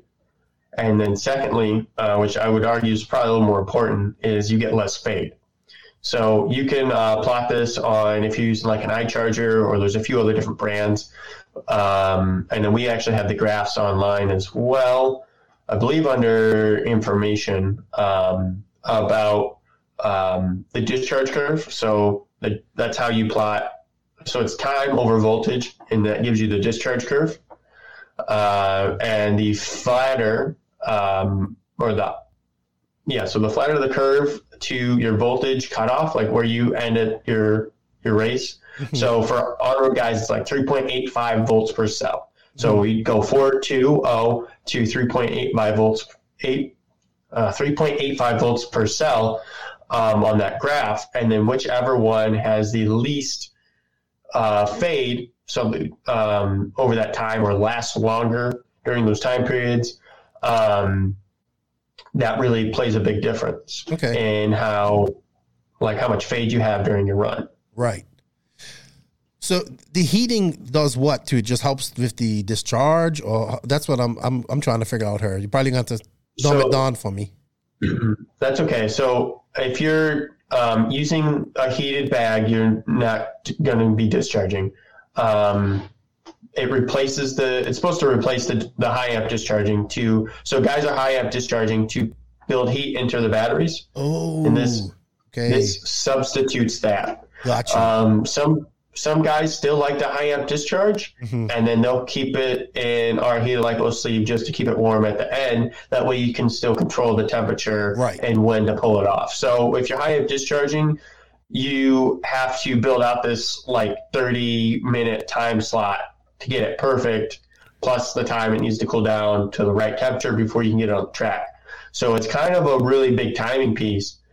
Um, and with this, what we do is like the 320 rule. So uh, an hour before I go out uh, and run my car, I'll put it. Uh, the lipo bag will be lipo sleeve will be on, and I'll just put it in there for 20 minutes before I charge, um, and then I charge at 20 amps, and then 20 minutes before I go run, I take it out. So it's in there for about 45, 50 minutes, Mhm. um, and then I I take it out of there and then put it, uh, you know, go on the track at the appropriate temperature. Um, Interesting. so, yeah, and there's, you know, the, the rules need to be updated, and uh, heating a battery, especially one with a uh, like ours that have a uh, built-in safety feature, Mhm. so that the heating elements don't reach 400 degrees. Um, like some of the other bags out there that I'm not naming names, but just be careful if you're not using ours. Um, that I've seen some stuff, man. Um, so just check on your stuff Yeah, and uh, I've had two lipo you know, fires, dude. They're with both with four asses, and not me personally, but I was there and saved the pits. Lipo bags, like in England, you can't even uh, if you're caught at a race charging your battery in your car, you're kicked out of the race. mhm. So But it's expensive. Yeah. You're destroying the track's property. You're destroying your property. Yep. Um, you know, you could burn down the whole building, really. yeah, that's that's more why they're doing it because these are like school halls and gymnasiums and stuff like that. They can, you know, this would Yeah. be like I've I've had a in Southern Nats we had Joseph was charging my starter box and blew up my 4S battery in there, and the amount of fire and sm- the the just the man made mineral fibers that you inhale from that that toxic exhaust like the toxic smoke that these things produce and inside at that it stunk for for the whole day like you know what i mean? And luckily the the, the other one was outside so uh yeah that, that, it's no joke man. It's no joke. I'm just looking through the website here. Uh your your charge cables for phones. Yeah you got a lot of cables man. You got a lot of stuff. So, so the cool thing is, if you're using like the Sanwa M17 radio with our um, particular magnetic lead, but all of our phone leads work with it. So that's the micro USB connector. really So what guys are doing is they're leaving. So the magnetic leads actually have the like the part you plug into your phone separate or radio separate from your uh, charge leads. So guys are leaving that in there, and then they just close the flap, and then when they come back to the pit, they open the flap, and then the cord's magnetic, so you just set it by it, and then it charges it like that while oh you're. that's so cool like you just have to connect it your radio and it's always Uh-huh. charged. Yeah, so much easier. So much easier than Yeah. anything else. Oh pretty, wow. it's pretty nice. that's and then you can get different different ends with it and use the same cord for your phone your bluetooth speaker like you got a gaming console charge that up um, your earbuds you know there's everything that uses that kind of stuff. We have uh, cables for them you know they're fully customized with your choice of sheathing uh, heat shrink we got different lengths um, and again all of our phone leads come with a 12 month no bs warranty so good stuff and then you know they're really great for Christmas presents. Around Christmas time, we get a big um, bunch of orders for them uh, for gifts for the family, um, and it's you know it's good to see that uh, people are choosing us for their family. It's nice. Yeah, I like that. I like that. Some fast charging leads, Ron style leads, and you got cables for everything. All right, man. Um, you know what? You also have a coupon code for anybody that's listening to this podcast or watching it on YouTube. You can go to www.drcproshop.com. Use the uh, coupon code no name and all in lowercase, and you save twenty percent off orders fifty dollars or more. So go in there and stock up and put get some leads, man. Customize them. I, I, I must admit, I did like my pimped out uh, custom leads. I'm gonna have to order some more for sure, for sure. Um, anything, anything else coming up for the future here for for you, uh, Zac, uh, for for your team guys? What can we expect for the rest of 2021 from you guys? Uh, so we just launched our uh, 2022 charge leads, which is a little early. Normally we don't do it this early, but we were able to get everything in and finalized. So um, the new balance leads are super flexible, which is all of our, our charge leads now are the, the newest version. Um, they're so they're more flexible than our old leads. Uh, they're capable of higher amperages uh, because we made them out of better wire. Um, and then, you know, they have uh, better connectors as well. Uh, the fit um, of them, and then over time, the durability of them is better. Uh, then the leads itself are more durable, um, offering you know better valuable value for the customer at the uh, the same price as we were before for um, same starting prices we were before. Yeah, man, you are definitely taking this by storm. Uh, this looks great. I like this. I like this. The whole website's very nice. Um, good job, man. You do this. This is this is amazing. And this as as electric becomes more more and more and more popular, these good charge leads and having proper equipment like this is going to be beneficial for guys. Going on the days of just kind of doing your own thing and just making it work. You need proper stuff now. Yeah, well, especially with the lipo batteries, and you know where uh, tracks are uh, checking voltage to make sure you're not over, um, and you know being over is no good, but being under is no good either. Um, and one of the gentlemen, uh, the last the 12 scale worlds got disqualified for having uh, a battery that was over voltage. Right. Um, and he wasn't using a balance charge lead for his 1S battery. Mm. So the uh, gentleman who uses my leads uh, was also there, and he had the same voltage every time he went up to tech. And I think you'll find that uh, to be the case for all classes using using our leads. Um, and you know it's really important that way. Not only you get a consistent uh, charge, but sometimes you know, especially at that higher level, you need to make sure you're not missing out on any opportunities by leaving voltage Mm-hmm. by not charging your battery all the way up.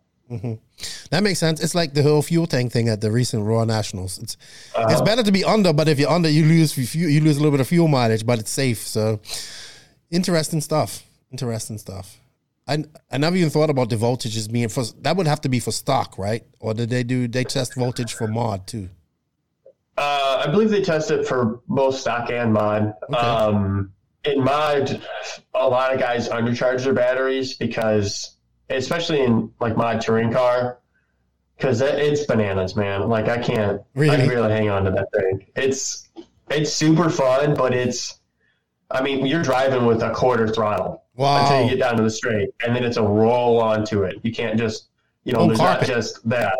Yeah, on carpet. Yeah, it's it's fun, but you're driving with a little bit of throttle. You're not, you know, getting Right, I got it. that. I got that.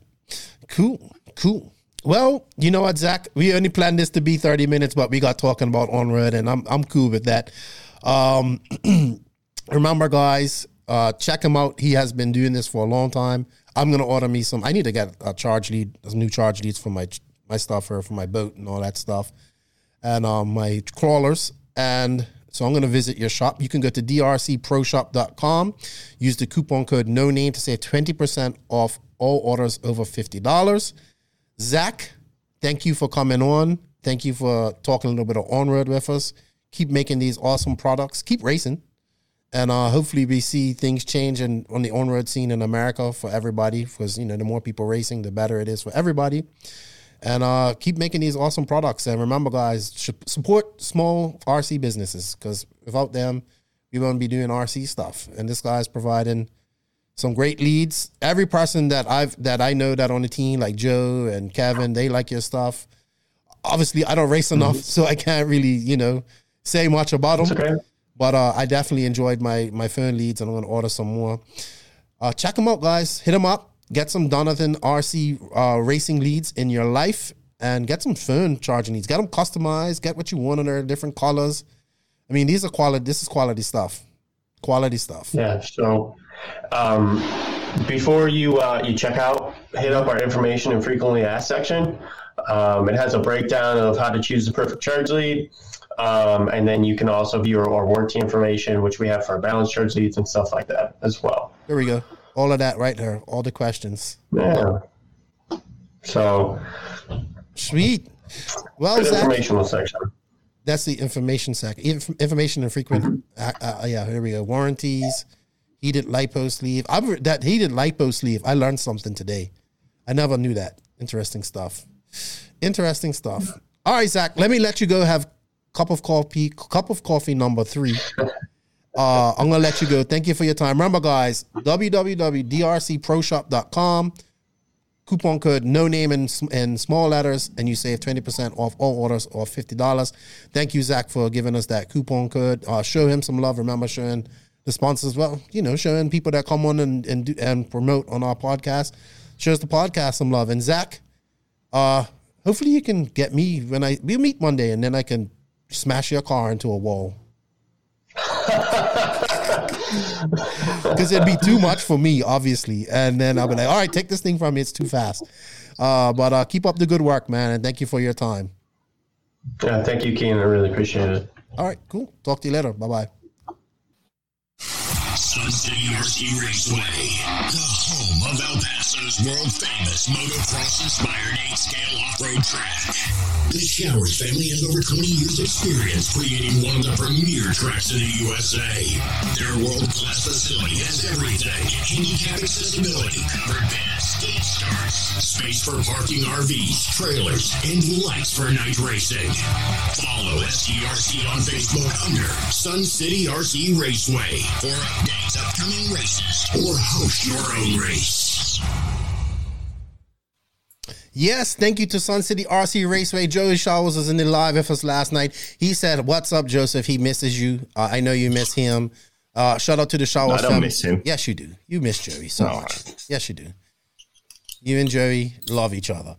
Uh, thank you to the Showers family, Joey, Christian, Corbin for all the support. We greatly appreciate it. Uh, I hope to get out to SCRC. If things go well, we might be there in November, it sounds like. So good stuff. Uh, Joseph, this week on the Down and Quiet segment, we're going to talk about something uh, ROAR related. I'm trying to do something ROAR related every month here. Uh, uh, right now, I'm getting, I, I'm getting, I have some sources. They're sending me information. This is all information that's public information, but I never even looked at it. Uh, stop doing what you're doing and just pay attention for a sec. What the heck is that noise? I'm gonna mute you. What noise? I don't know. Whatever that noise is in the background. Um, so I my my Down and Quiet topic this week is why more tracks, why we aren't seeing tracks, different tracks holding ROAR Nationals. If you look at it, uh, like Thornhill held it in 2016, then they had it again in 2019. State Line had it in 2017. This is the second time for LCRC to have it. You know, it's like I get it. We're saying, well, how come these tracks ain't getting the or aren't getting the bids for for these races? And my question is, after looking at how much work and time these track owners have to put in and all the risk, why would you want to hold a ROAR race? So I, I, I put I went to my source pointed me to this document, which is called you can find it, it's on ROAR Racing, ROAR Nationals Guidelines. It's the ROAR Nationals National Guidelines for Race Management and Team Events. It's on the um, actual ROAR website, along with their financials up to 2016, which is shady at at, at best. Just I'm gonna mute you for a second because your mic's really hot. Um, so basically, if you go to section three of this document, I'm gonna add it to the screen if anybody wants to see it. So financial considerations, Joseph, come in when you can. Her. So you wanted to know how much a track makes off of a ROAR event. Okay, so let's look at that. All entry fees and entry forms are collected by ROAR, number one. The Article 3.3.1 the host will receive $1,500 as a guaranteed fee from ROAR for hosting the event, $500 90 days prior to the event, and $1,000 10 days, not within 10 days of the event finishing, right? That's not a lot of money. The host will receive an additional $1,000 within 10 days of the event completion if entries exceed 125. Then, even down here, you see the host will receive an additional $30 for each entry exceeding a paid entry of 190, da- 190 within the ne- within 10 days of closing. The host is required to provide all entrants with the event after sale for to be given away like a race memento, a, a towel, uh, a shirt, anything like that, saying ROAR, all this type of stuff. Uh, the host track can retain funds from sponsorship, table rental fees, any working area, concessions, t-shirt sales, and profit from control product requirements, which would be spec tires or whatnot like that. So to say all of that, my point is, I kind of calculated. I don't know how accurate I am with this. I could be off, but if you go off by the entry, Probably not very accurate. no, probably not. I mean, I can't I can't say how much LCRC made off this race. Um but if if my calculations are right, they made about seventy five hundred dollars from ROAR for this race. By the time they got, you know, that that extra thousand, they got fifteen hundred, then they got thousand dollars after that. Then they got thirty dollars after every entry after one hundred and nine. I think it was three hundred and fifty six entries.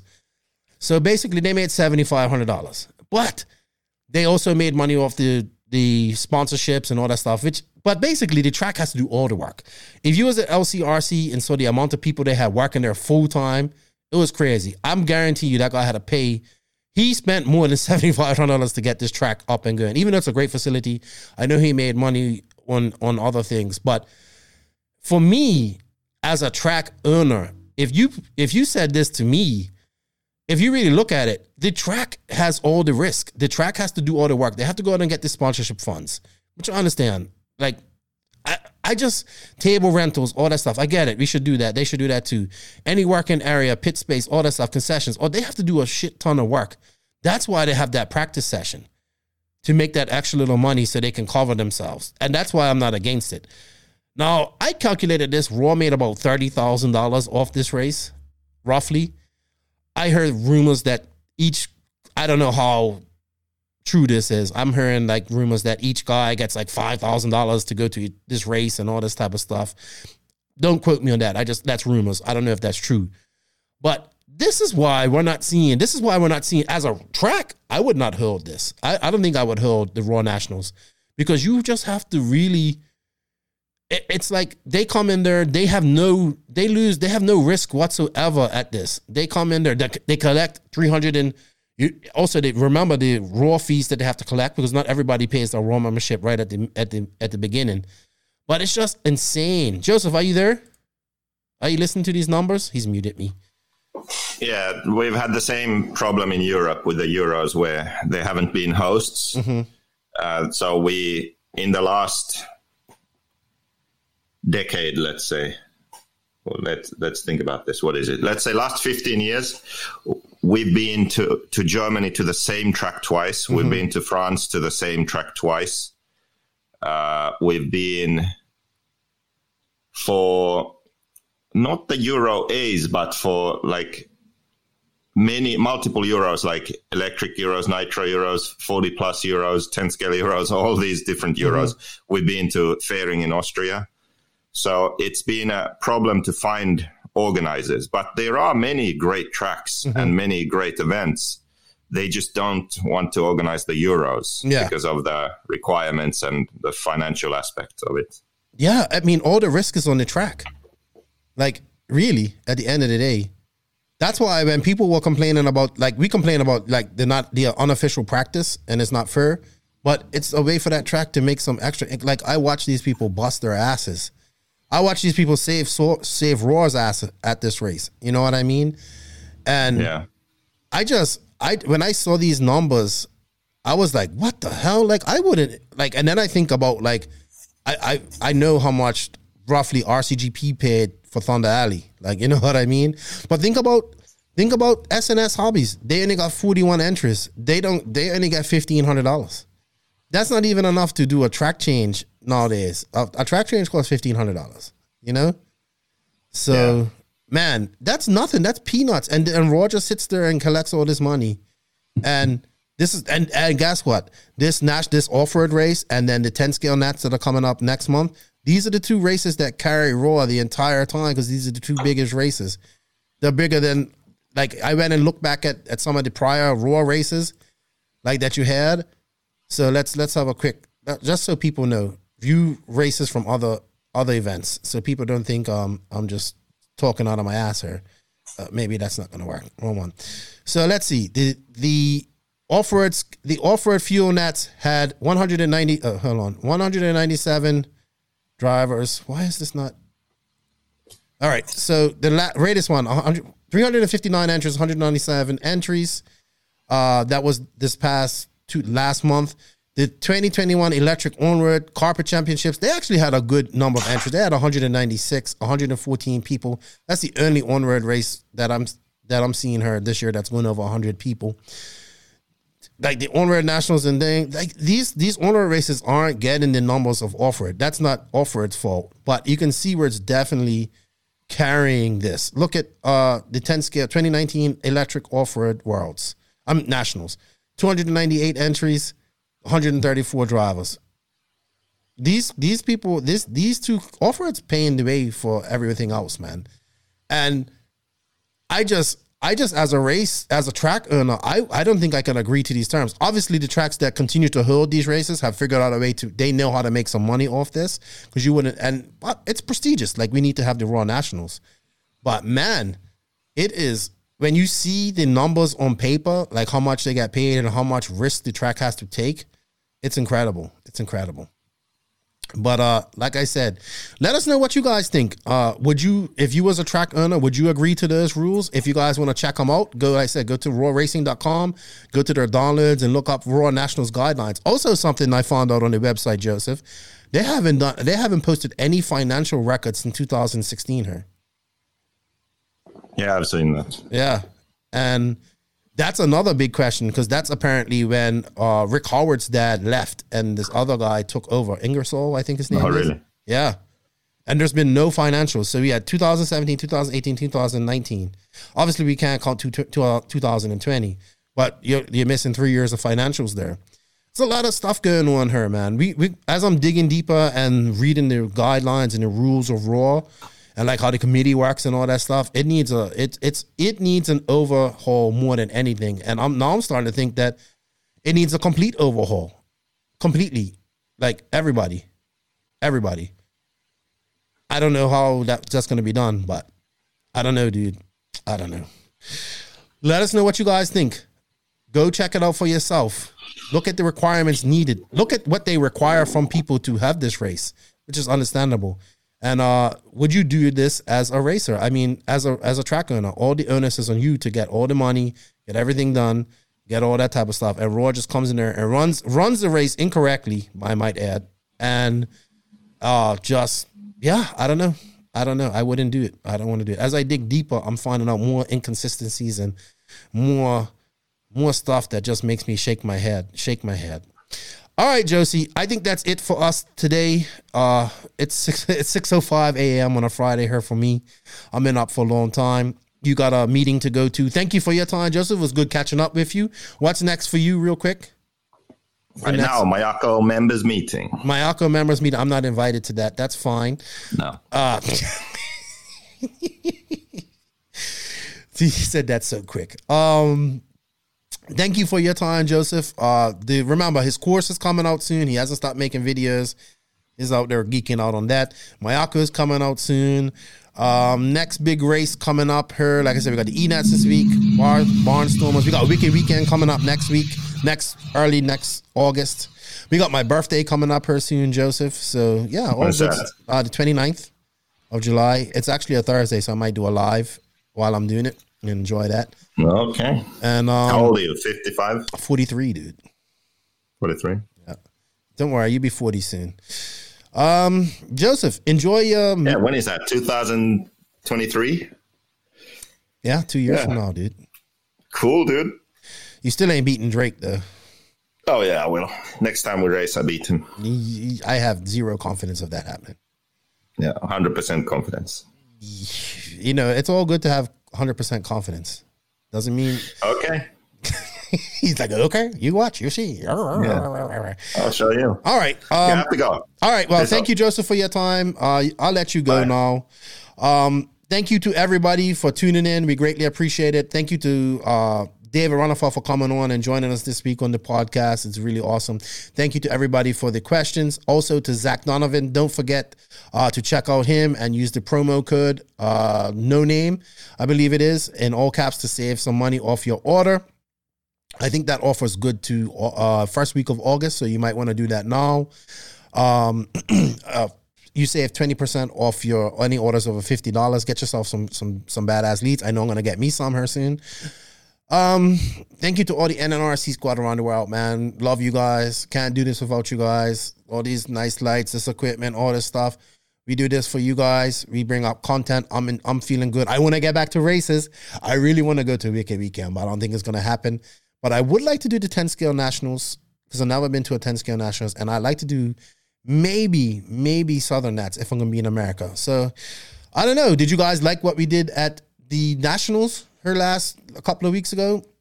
I mean, last month. If you did, let us know and show us support. Show us some more support. Maybe join the Patreon. Help us out. Help us go to these races. If you want, maybe we got some sponsors for this. Uh, if you are interested in sending us to helping us go to the 10 scale nationals and and and Southern Nats here next month, uh, that hit me up. I'm always looking for help to get to these races. We did this pretty much all out of pocket going to the nationals here. Um, I was trying to get a budget to stay for the ENATs, which would have been, even though it's a low light turnout, it still would have been good to be there, but it, I couldn't. and yeah, just is what it is. You know, independent media going to RC, it's hard. But uh, we had a good time, and I want to do it again.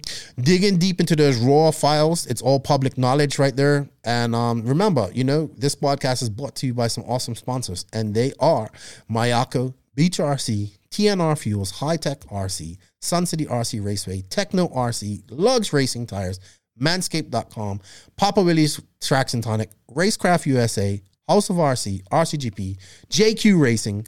Shout out to all my JQ Racing family. It's been four years now I've been doing this. And um, shout out to Wally Builds and uh, yeah, JQ Threads. If you guys can, show these sponsors some love. There's affiliate links, there's promo codes, there's everything you need in the written description. Just click on them, show them some love, helps us out.